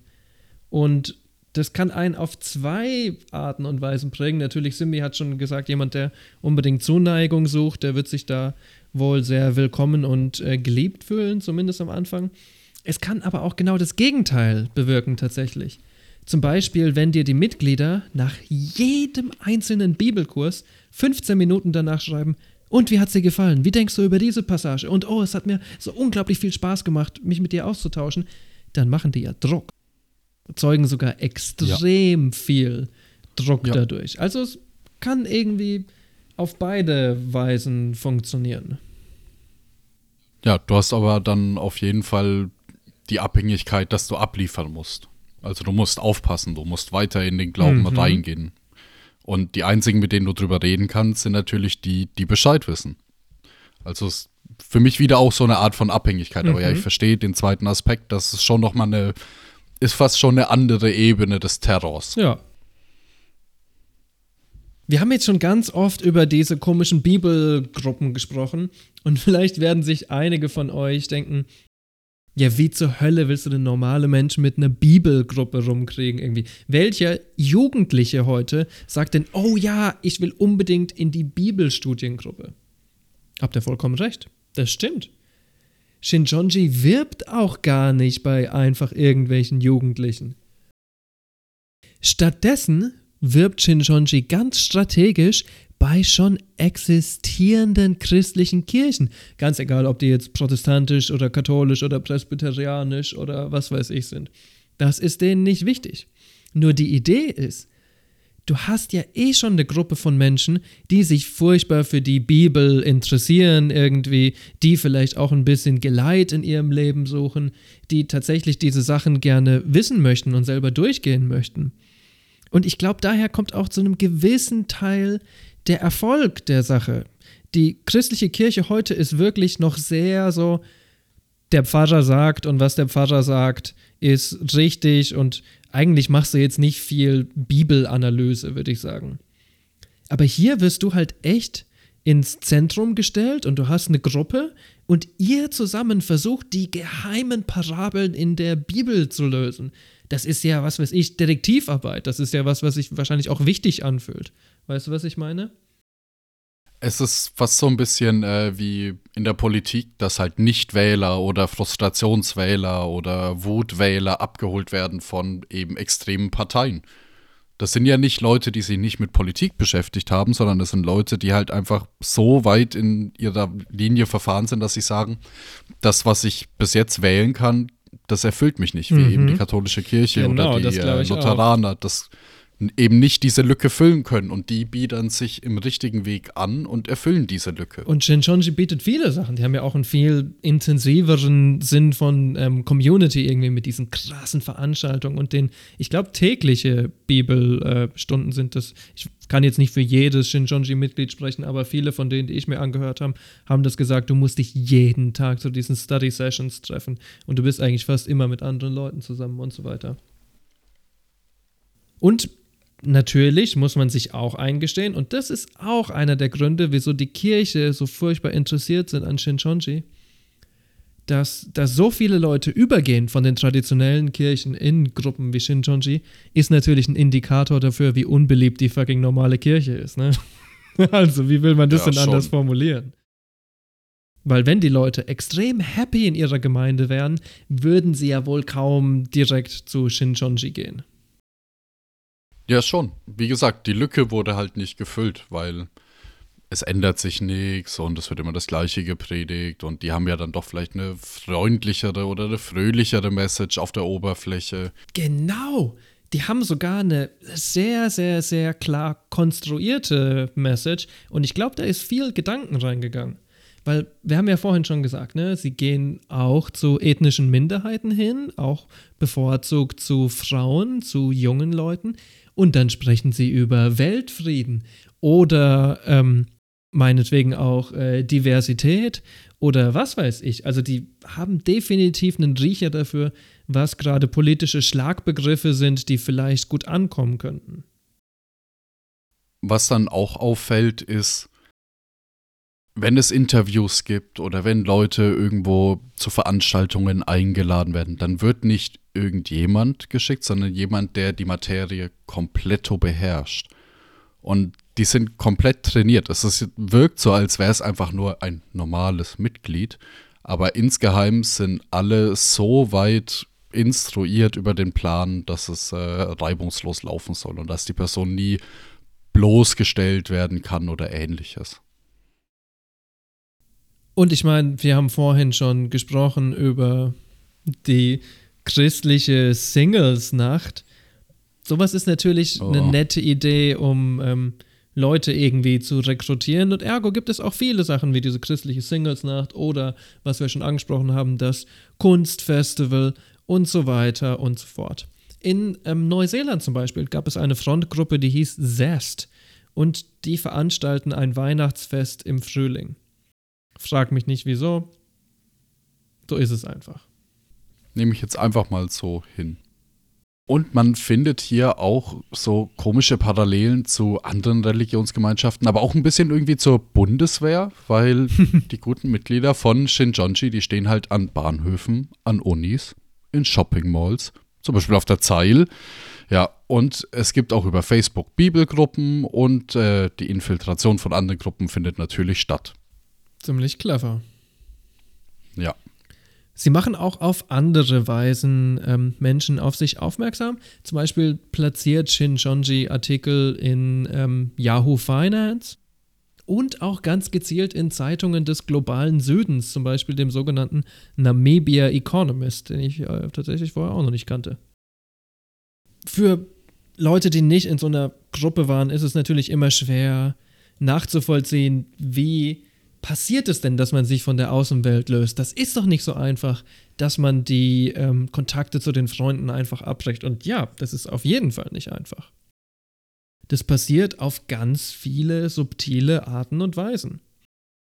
Zum Beispiel werden Leute bei Shinjonji-Veranstaltungen angehalten, immer die gleichen Kleider zu tragen. Das ist nämlich ein ähm, weißes Hemd und ein schwarzer Rock oder eine schwarze Hose das erzeugt natürlich ein heftiges Gefühl der Zusammengehörigkeit, wenn ihr alle immer bei den Veranstaltungen die gleichen Kleider tragt. Ne? Ja, ja, auf jeden Fall. Oder es funktioniert auch ähm, auf ideologischer Weise.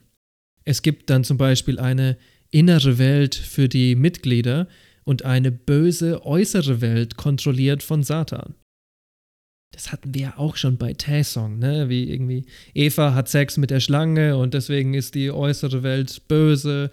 Und so werden dann die Mitglieder dazu gebracht, Kontakt mit den Uninitiierten abzulehnen, weil die sind ja satanisch. Wenn du jetzt irgendwie kalte Füße bekommen solltest, weil dir das alles ein bisschen zu weit geht, den Kontakt mit deinen Freunden oder deiner Familie abzubrechen, dann belästigen sie dich eventuell, wenn du austrittst oder versuchst auszutreten. Yay. Hier ein Beispiel. Ido left the community two months after joining. Yet upon leaving, one of her mentors visited Edo at his local church. She confronted Edo, asking for explanations for his leaving. The woman was unsatisfied with his explanation and told Edo that she would come to his church weekly to invite him back. Also, in diesem Fall, den Leuten wird jetzt keine Gewalt angedroht, sondern die schicken einfach Leute bei dir vorbei, die dich davon überzeugen sollen, dass du doch unbedingt zurückkommst. Und die Sache ist, die nehmen ja. dann auch gar kein Nein als Antwort. Das existiert einfach nicht. Wenn du sagst Nein, nee, dann musst. sagen die ja, okay, dann komme ich halt nächste Woche zurück und erzähle dir den gleichen Scheiß nochmal, solange bis du zurückkommst. Bisschen wie Versicherungsvertreter. Mhm. Permanenter Leistungsdruck. Wir mussten immer missionieren, sagte er. Ich arbeitete von 8 Uhr bis 16 Uhr. Dann gab es eine Belehrung im Tempel. Dann mussten wir wieder missionieren bis 23 Uhr ein Mitglied im Interview mit dem BR. Und das mit dem Missionieren geht tatsächlich noch weiter. Ja, hier ähm, ebenfalls aus dem Bericht des Bayerischen Rundfunks. Dem Informanten zufolge musste jede Person in seiner Shinjonji-Gruppe pro Schicht mindestens zehn Menschen missionieren. Gelang das nicht, gab es Bestrafungen. Eine Frau schaffte es nicht, Menschen zu missionieren. Der Gruppenleiter schrie sie an. Sie musste sich auf den Boden legen und sich dann mit Händen und Füßen zu einer Brücke hochdrücken und das minutenlang. Also, wir sehen hier, dass es low-key Folter gibt, wenn man die Produktionsquote nicht erfüllt. Und ich sag mal, das fühlt sich alles sehr an wie irgendwie beim Supermarkt. Du musst eine bestimmte Zahl von Kunden abkassieren irgendwie. Und sehen wir hier nicht schon im Ansatz die Neoliberalisierung von Kults? Irgendwelche Marktmechanismen und Taktiken werden hier auf diese religiöse Gemeinschaft angewandt, damit sie in Anführungsstrichen noch effizienter agiert? Für mich klang das wie zwei Sachen. Das eine war Schneeballsystem auf Instagram. Du bist da jetzt irgendwie drin, dann musst du wieder zehn Leute finden, die das Produkt vertreten und die müssen zehn Leute mhm. finden, die das Produkt vertreten. Und das andere war Fundraising auf der Straße. Yep. Wo du auch eine Quote hast, du musst mindestens zehn Leute dazu bringen pro Tag, Stimmt. dass sie dir Geld spenden als Organisation. Und du musst wahrscheinlich auch das gleiche Auftreten haben und du hast die gleichen Argumentationsketten, nur mit einem anderen Thema. Es wird sich alles sehr ähnlich aufziehen und das klingt einfach widerlich. Ich meine, das ist einfach Missbrauch von Menschen ja. und denen ihrem Glauben. Auf jeden Fall. Kann man überhaupt nicht mehr anders sagen ab dem Punkt. Und halt auch das mit der Folter und mit, naja, eine Brücke machen und hochdrücken. Was ist das? Das ist Bundeswehrniveau oder ja, wo sind wir da angekommen? Und auch andere ehemalige Mitglieder berichten unter anderem von ähm, Stalking oder Praktiken, die so einem militärischen Drill ähneln. Also was mit der Bundeswehr echt gar nicht so verkehrt, würde ich sagen.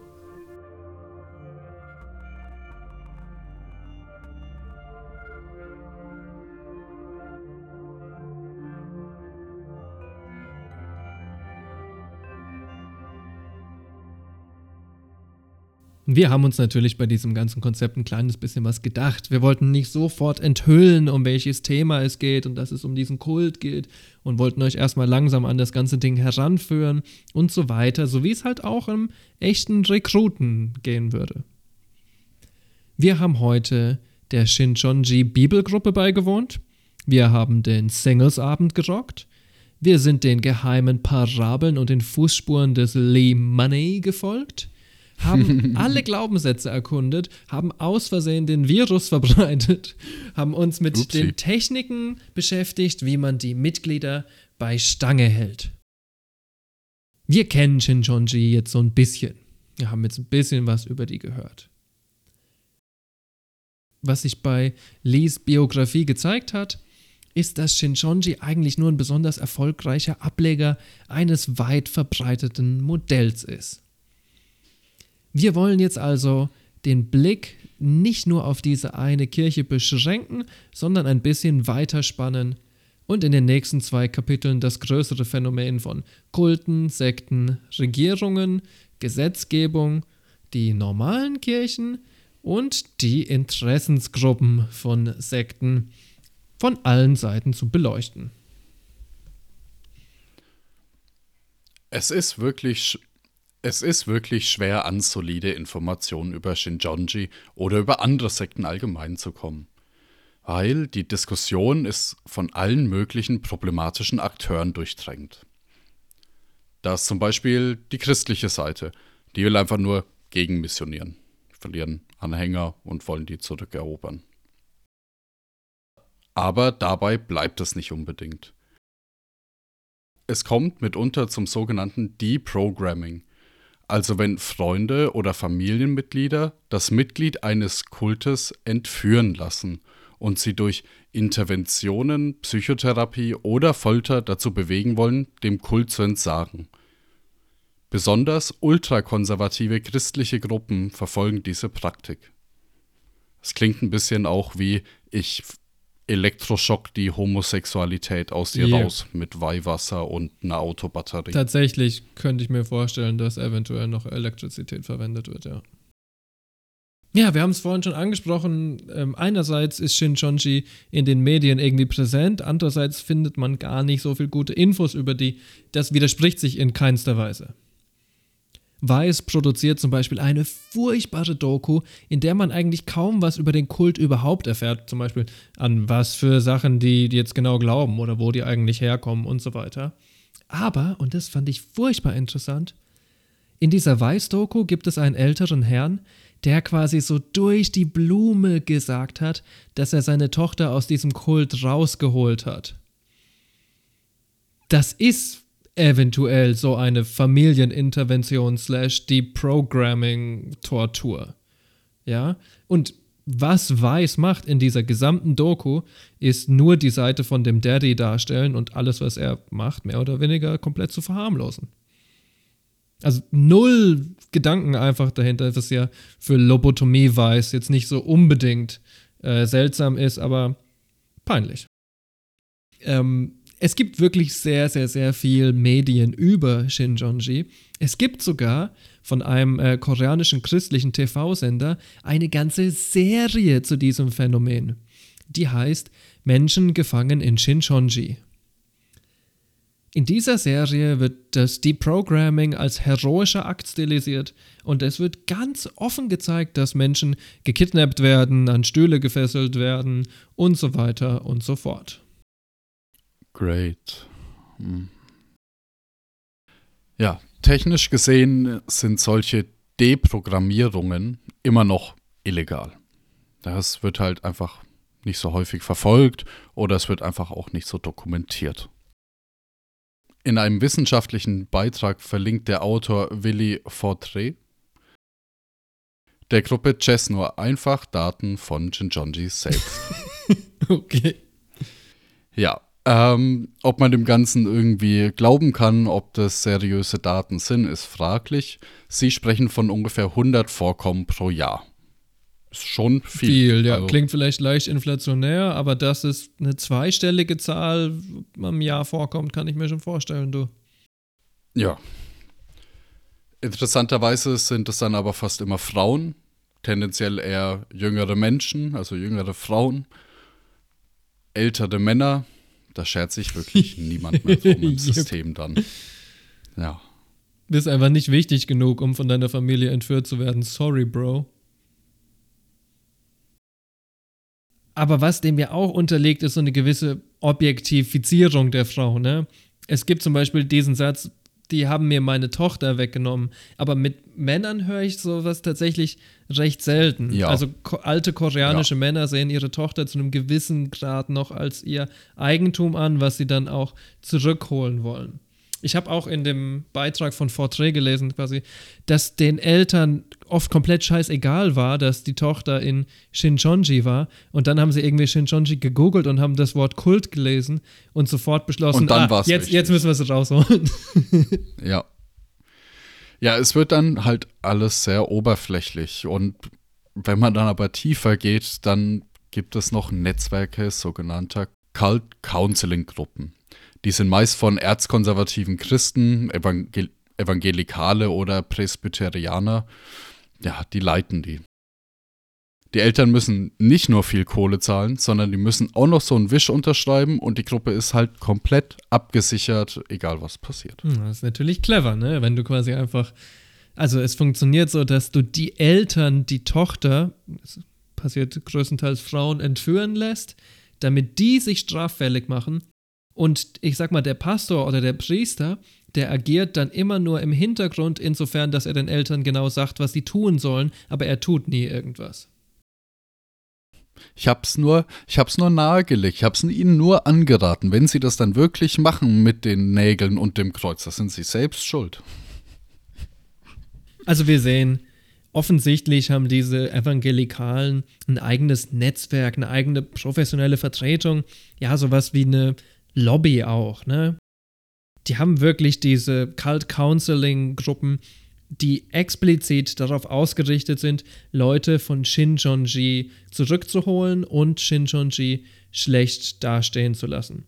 Es gibt noch ein paar andere ähm, Gruppen, von denen Leute regelmäßig entführt werden. Die sind aber alle Shinjonji recht ähnlich und es sind auch fast alles so ja, christliche Gruppen, die auch bei Christen werben. Aber es wäre ja unfair und blöd und blind, jetzt nur auf die eine Seite zu schauen, ne? Es haben nämlich nicht nur die Evangelikalen eine professionelle Vertretung, sondern auch die Sekten. In unserer letzten Episode zu Damanhur haben wir über einen zelebrierten italienischen Soziologen gesprochen. Das Deep Fried Friends Investigationsteam ist der Spur noch weiter nachgegangen. Und was anfangs für den Onkel Doktor aussah wie ein verdächtiges Muttermal, ist tatsächlich ein faustdickes Krebsgeschwür. Wir müssen jetzt reden über das, was ich im Folgenden den Sekten-NGO-Komplex nennen möchte.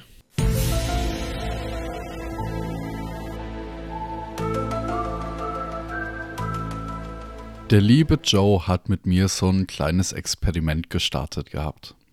Wir haben so gequatscht wie heute, nur nicht für eine Podcastaufnahme. Und hat er gemeint, ey, geh mal auf Google Scholar. Und dann bin ich auf scholar.google.de gegangen. Google Scholar. Und dann hat er gemeint, gib mal dort ein Shinjonji. Und ich habe äh, Shinjonji eingegeben. Und von den ersten zehn Ergebnissen sind fünf von Massimo Introvine oder der Gruppe Chesnur. Ja, die wurde halt von ihm mitgegründet, also Mhm. mehr oder weniger auch von ihm. Also da hat er seine Finger immer mit im Spiel. Jetzt ist das große Problem, diese Gruppe, die dominiert den kompletten akademischen Diskurs über Sekten und Kulte und die haben quasi ein Monopol auf das Ganze. Die Jungs von Chesnur haben auch unglaublich clevere Taktiken, ja. Sie versuchen ganz bewusst Einfluss auf Staaten, auf die Legislatur zu nehmen. Sie argumentieren dann immer mit Menschenrechten, um Liberalen irgendwie so ein bisschen ins Gewissen zu reden und dann äh, Mhm. finden die das halt doch irgendwie okay, dass die da ihr Ding machen. Aber bei uns läuft es nicht. Wir sind Deep Fried Friends, wir kümmern uns nicht um Optik, wir haben gar kein Gewissen. Unapologetisch. Unapologetisch, Baby. Wir interessieren uns viel mehr dafür, wer denn eigentlich diese Chess nur sponsert, wen sie vertreten und wieso. Und da werdet ihr schnell erkennen, das ist einer der ekligsten Vereine auf Gottes grüner Erde. Und der Fakt, dass sie so hoch angesehen sind, nicht überall übrigens, in Deutschland und Frankreich sind die ein bisschen verpönt, aber international einigermaßen hoch angesehen, das regt meine Galle-Produktion an. Einige Beispiele. Massimo Introvine verteidigt zum Beispiel gerne Scientology. Ich bin ja jetzt auch kein herzloses Monster. Ich finde den Damano-Kult zum Beispiel ziemlich kritisch, aber ich finde jetzt nicht unbedingt, dass sie eine durch und durch problematische Vereinigung sind, die sofort zerschlagen werden muss. Aber alter, Scientology? The fuck? Yep. Scientology? Ja. Und es, es ist quasi nicht mal so, dass er nur sie legal vertritt, weil er ist ja, glaube ich, auch ähm, trainierter Anwalt. Nein, er setzt Ja. sich auch politisch für sie ein. Er schreibt sogar Artikel im Freedom Magazine. Was Ah. lest ihr nicht? Freedom Magazine? Ja, das ist tatsächlich die Propagandazeitung von Scientology. No. Oh. Und in der Propagandazeitung von Scientology schreibt er dann ganz unkritisch so Sachen wie, dass der Gründer von Scientology, L. Ron Hubbard, massiv die Kunstszene der gesamten Welt beeinflusst hat. Ja, leck mich am Arsch, Alter. Ja, gut, aber ich sag so, jeder kann mal mit der Tastatur ausrutschen und einen äh, Artikel schreiben.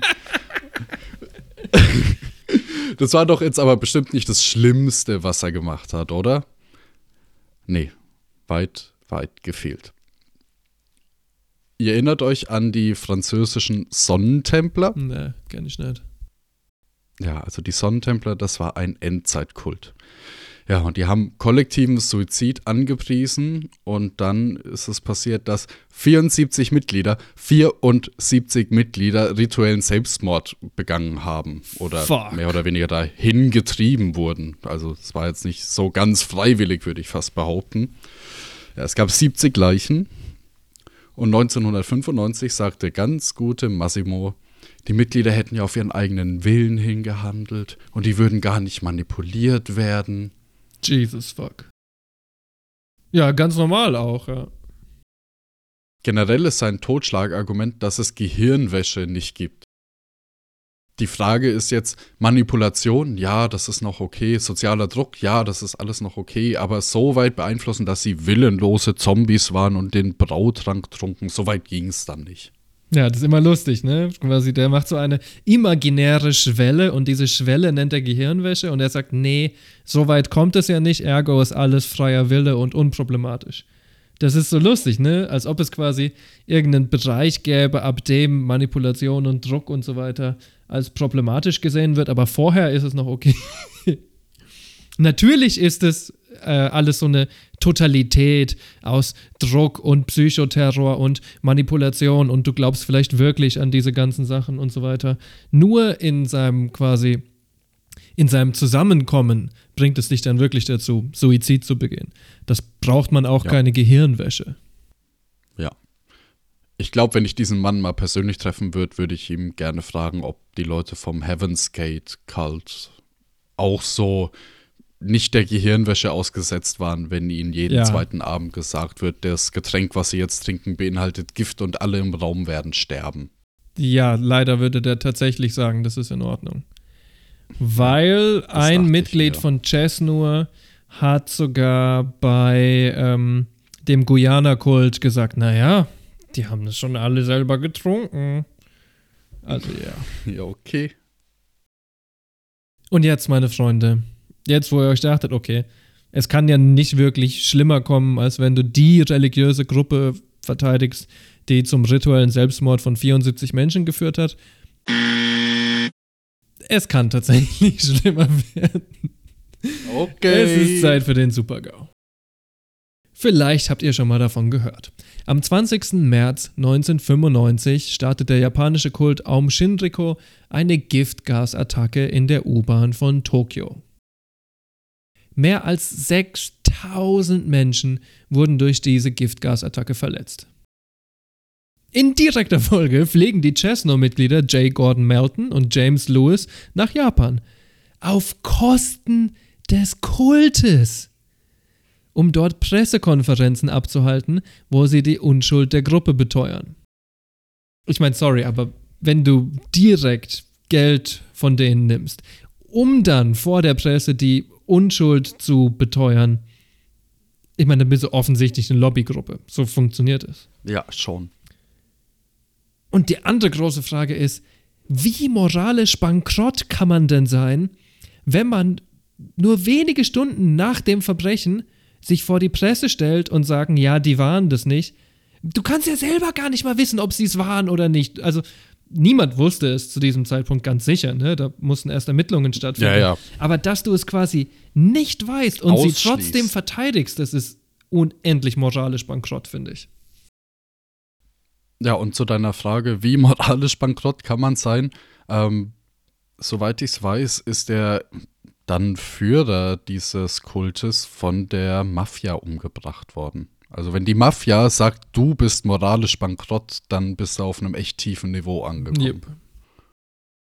Es gab auch noch Dutzende weitere Skandale. Zum Beispiel stellt sich bei einer Konferenz im Jahr 97 raus, dass der unabhängige Wissenschaftler, der über die Sekte Neues Akropolis berichtet, tatsächlich selbst einfach ein Mitglied von dieser Sekte war. V-Mann. Nice. Ich könnte jetzt wahrscheinlich noch unendlich weitermachen. Massimo setzt sich auch ein für die Moon-Sekte, eine Gruppe, für die ich ganz persönliche Verachtung habe. Ähm, wieso? Die Moon-Sekte, das war eine explizit antikommunistische Religion, was eh schon furchtbar interessant ist, finde ich. Und die haben tief zusammengearbeitet mit der CIA und der KCIA. Das ist einfach der koreanische Geheimdienst. Sehr einfallsreich. Yep. Den haben da auch die Amis gebaut, also haben die jetzt nicht so viel selber gemacht. Ja, okay, okay, okay. Ähm, sie haben ganz bewusst die Präsidentschaft von Ronald Reagan unterstützt und, und das ist vielleicht der allerkrankste Fakt über die Moon-Sekte überhaupt, sie haben teilgenommen am geheimen Drogenhandel und der Bewaffnung der faschistischen Contras in Nicaragua. What the fuck?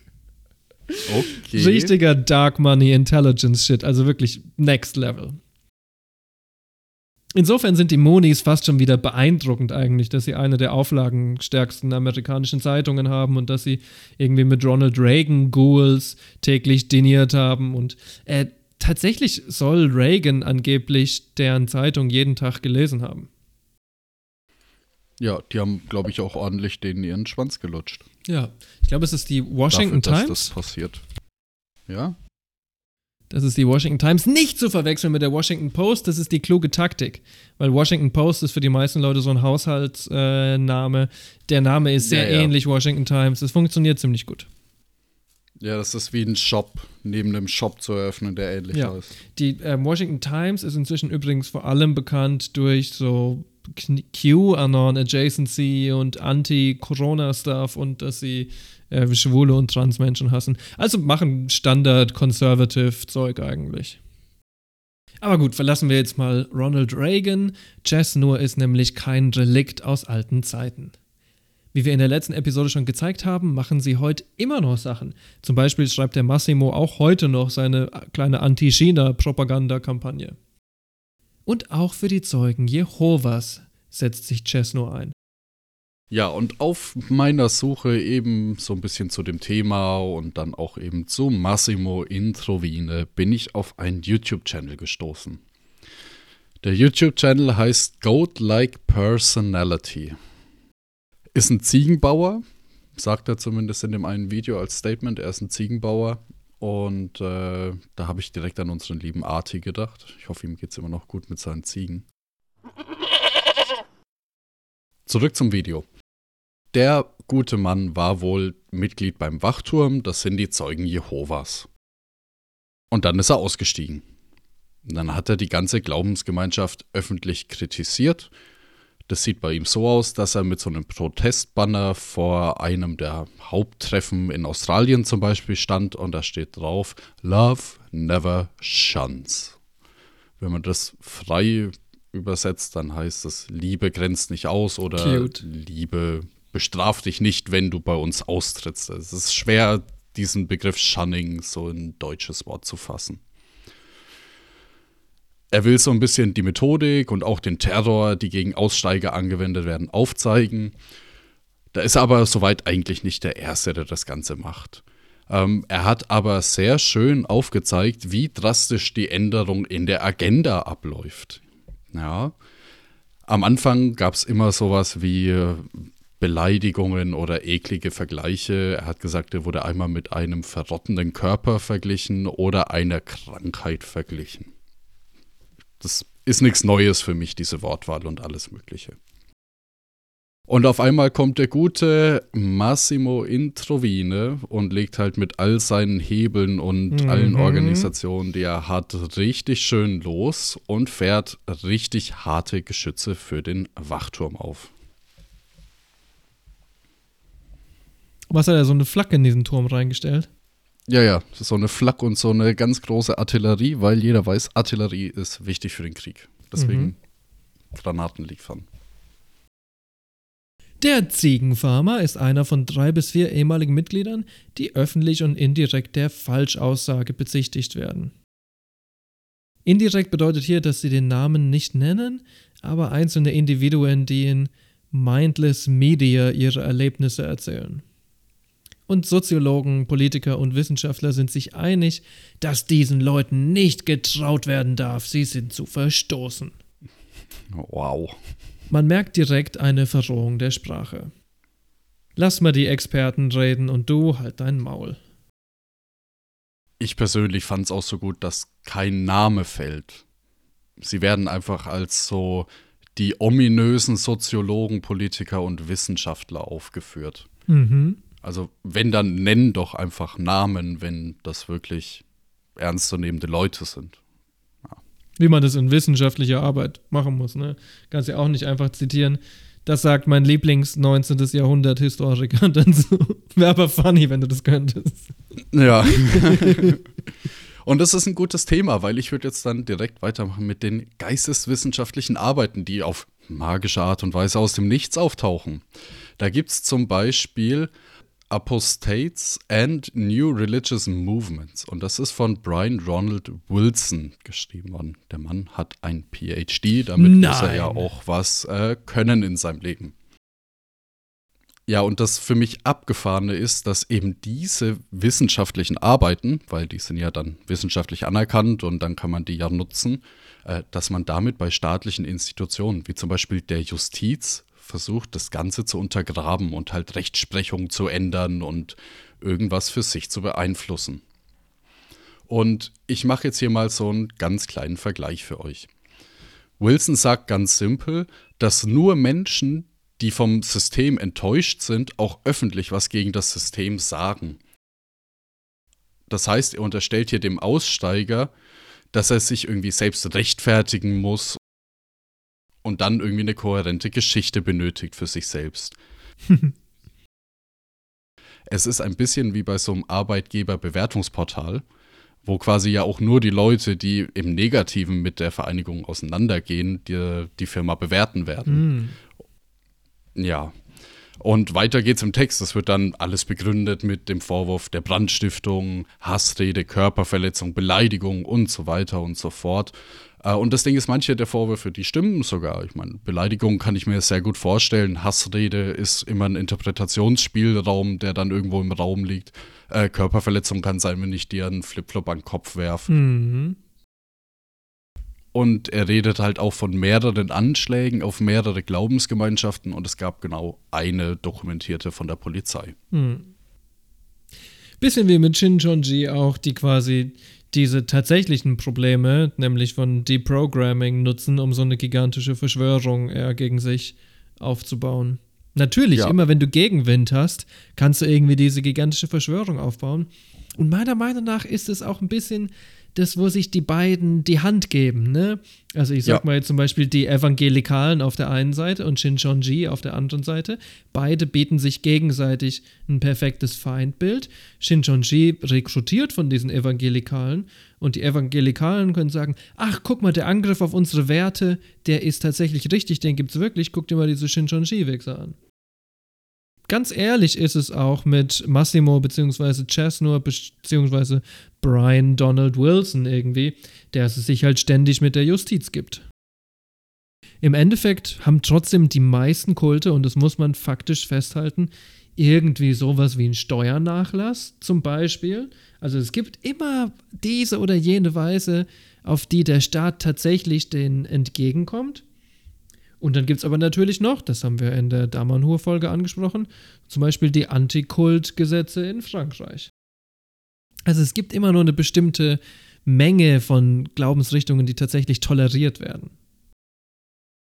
Und hier sprichst du den passenden Hintergrund für die ganze Geschichte an, weil Menschenrechte und Glaubensrechte, das ist ja alles schön und gut, aber hier geht es einfach nur um Money, Money, Money. Norwegen hat ein Gesetz verabschiedet, das den Schutz von Kindern festlegt. Und das ist einfach überarbeitet worden und ähm, der Paragraph ist jetzt ein bisschen, man kann das weiterfassen, so habe ich das verstanden, dass eine Gefahrensituation quasi unter anderen Umständen schon vorliegen kann. Und so kam es, dass dann das Ministerium für Kinder und Familie Folgendes gesagt hat. The Ministry of Children and Families concluded that the that the Jehovah Witnesses exclusion practice towards children under 18 and corresponding consequences for children who opt out of a religious community violates children rights. Das heißt so viel wie die Praktiken, die hier angewandt werden, die sind einfach gegen die Kinderschutzgesetze. Also dieses ja. Ausgrenzen von Kindern, dass sie keine sozialen Kontakte mehr haben und auch der Druck, der ausgeübt wird auf die Kinder, ist einfach mit dem Gesetz nicht konform. Und die Konsequenz war dann 2021, als Norwegen gesagt hat, der Wachturm, die Zeugen Jehovas, sind keine Religion mehr in Norwegen, weil sie eben gegen diese Gesetze verstoßen. Und Leute, hier geht es um Millionen an Steuergelder. Also genauer gesagt, es sind 1,5 Millionen Euro pro Jahr, die jetzt nicht mehr in die Töpfe der Zeugen Jehovas gehen. Und ja, 1,5 Millionen ist jetzt nicht Unmengen, es sind keine Milliarden, aber pro Jahr 1,5 Millionen Euro ist für so eine große Organisation. Gutes Taschengeld, doch, du. Ja, ist ein nettes Taschengeld, wofür man halt nichts machen muss, außer eine Kirche sein. Ja, und vielleicht die ein oder andere Organisation anheuern. Weil Wilson, über den wir gerade gesprochen haben, eine seiner Hauptaufgaben ist, dass er bestimmte Gruppen verteidigt gegen das Label eines Kults. Stattdessen sprechen wir hier ganz einfach von neuen religiösen Gruppen, eine Bezeichnung, die ja auch der Massimo unendlich gerne verwendet. Die auch sehr unproblematisch im ersten Moment ist. Ja, auch sehr unproblematisch ja. klingt, auf jeden Fall, ja. Ja, ich fand an dem Beispiel, dass man wieder gut sieht, dass sowohl Massimo als auch Wilson die tatsächlichen Opfer von Sekten komplett ausnutzen. Ja? Es gibt Menschen, die können ihren Glauben nicht frei ausüben. Und das ist überhaupt nicht okay. Das ist keine Frage darüber. Was hier aber gemacht wird, ist Einflussnahme auf Staaten und das zur Bereicherung und zur Verklärung. Es geht um Geld, es geht um Macht und es geht am allerwenigsten um die Individuen in den Glaubensgemeinschaften. Der kleine Mensch steht ganz, ganz hinten an und das große Geld steht ganz, ganz vorne an. Und ich muss ehrlich sagen, Joe. Ja. Äh, wir haben das jetzt alles durchexerziert, ja. Wir haben mhm. jetzt rausgefunden, wie das ist mit so einem Kult. Und ich muss ehrlich sagen, die Gründe, die wir jetzt hatten, und ich habe einfach kein Gewissen. Ja, ich bin unapologetisch. Deswegen, ich gründe jetzt einfach meine eigene Weltuntergangskirche, meine Splitterreligion. Ich verkaufe euch einen Bunker aus Bayern. Butter Chicken in einem Eimer, MHD 3030. Also ihr könnt ewig hm. da unten warten, bis die cool. Erde untergeht. Und es gibt noch so einen Anti-Strahlen-Anhänger aus Polonium obendrauf. Und wir nennen uns die drei Kröten aus dem Drachenmund-Tabernakel-Tempel des dritten Kommens des Jesus Christus. Das auf jeden Fall. Auf jeden Fall, weil der Name muss eingängig und leicht sein. Du kannst nicht so einen ellenlangen Namen verwenden. Ja, ja, ja. Also ich fand deinen Vorschlag gut, schick mir den mal. Ähm, aber ich, ich muss jetzt, ich muss fertig machen, Leute. Also meine Kinder, ja. Die Erde rückt dem Ende näher. Schützt euch und eure Liebsten. Ja, was für Saddam aus Bayern schon gut war, das schützt euch auch. Das stimmt. Ich war euer Sekten-Simi an meiner Seite war der wunderbare Joe und wir verkriechen uns in unseren Schutzkeller, essen einfach ein bisschen Butter Chicken mit altem Reis und zocken ein bisschen Videokonsole. Das klingt wundervoll. So kann man die Apokalypse auch überleben. Ich wünsche euch allen noch eine wunderschöne Woche. Wir hören uns wieder in zwei. Macht's gut, bye bye und ciao. Tschüssi. Biu.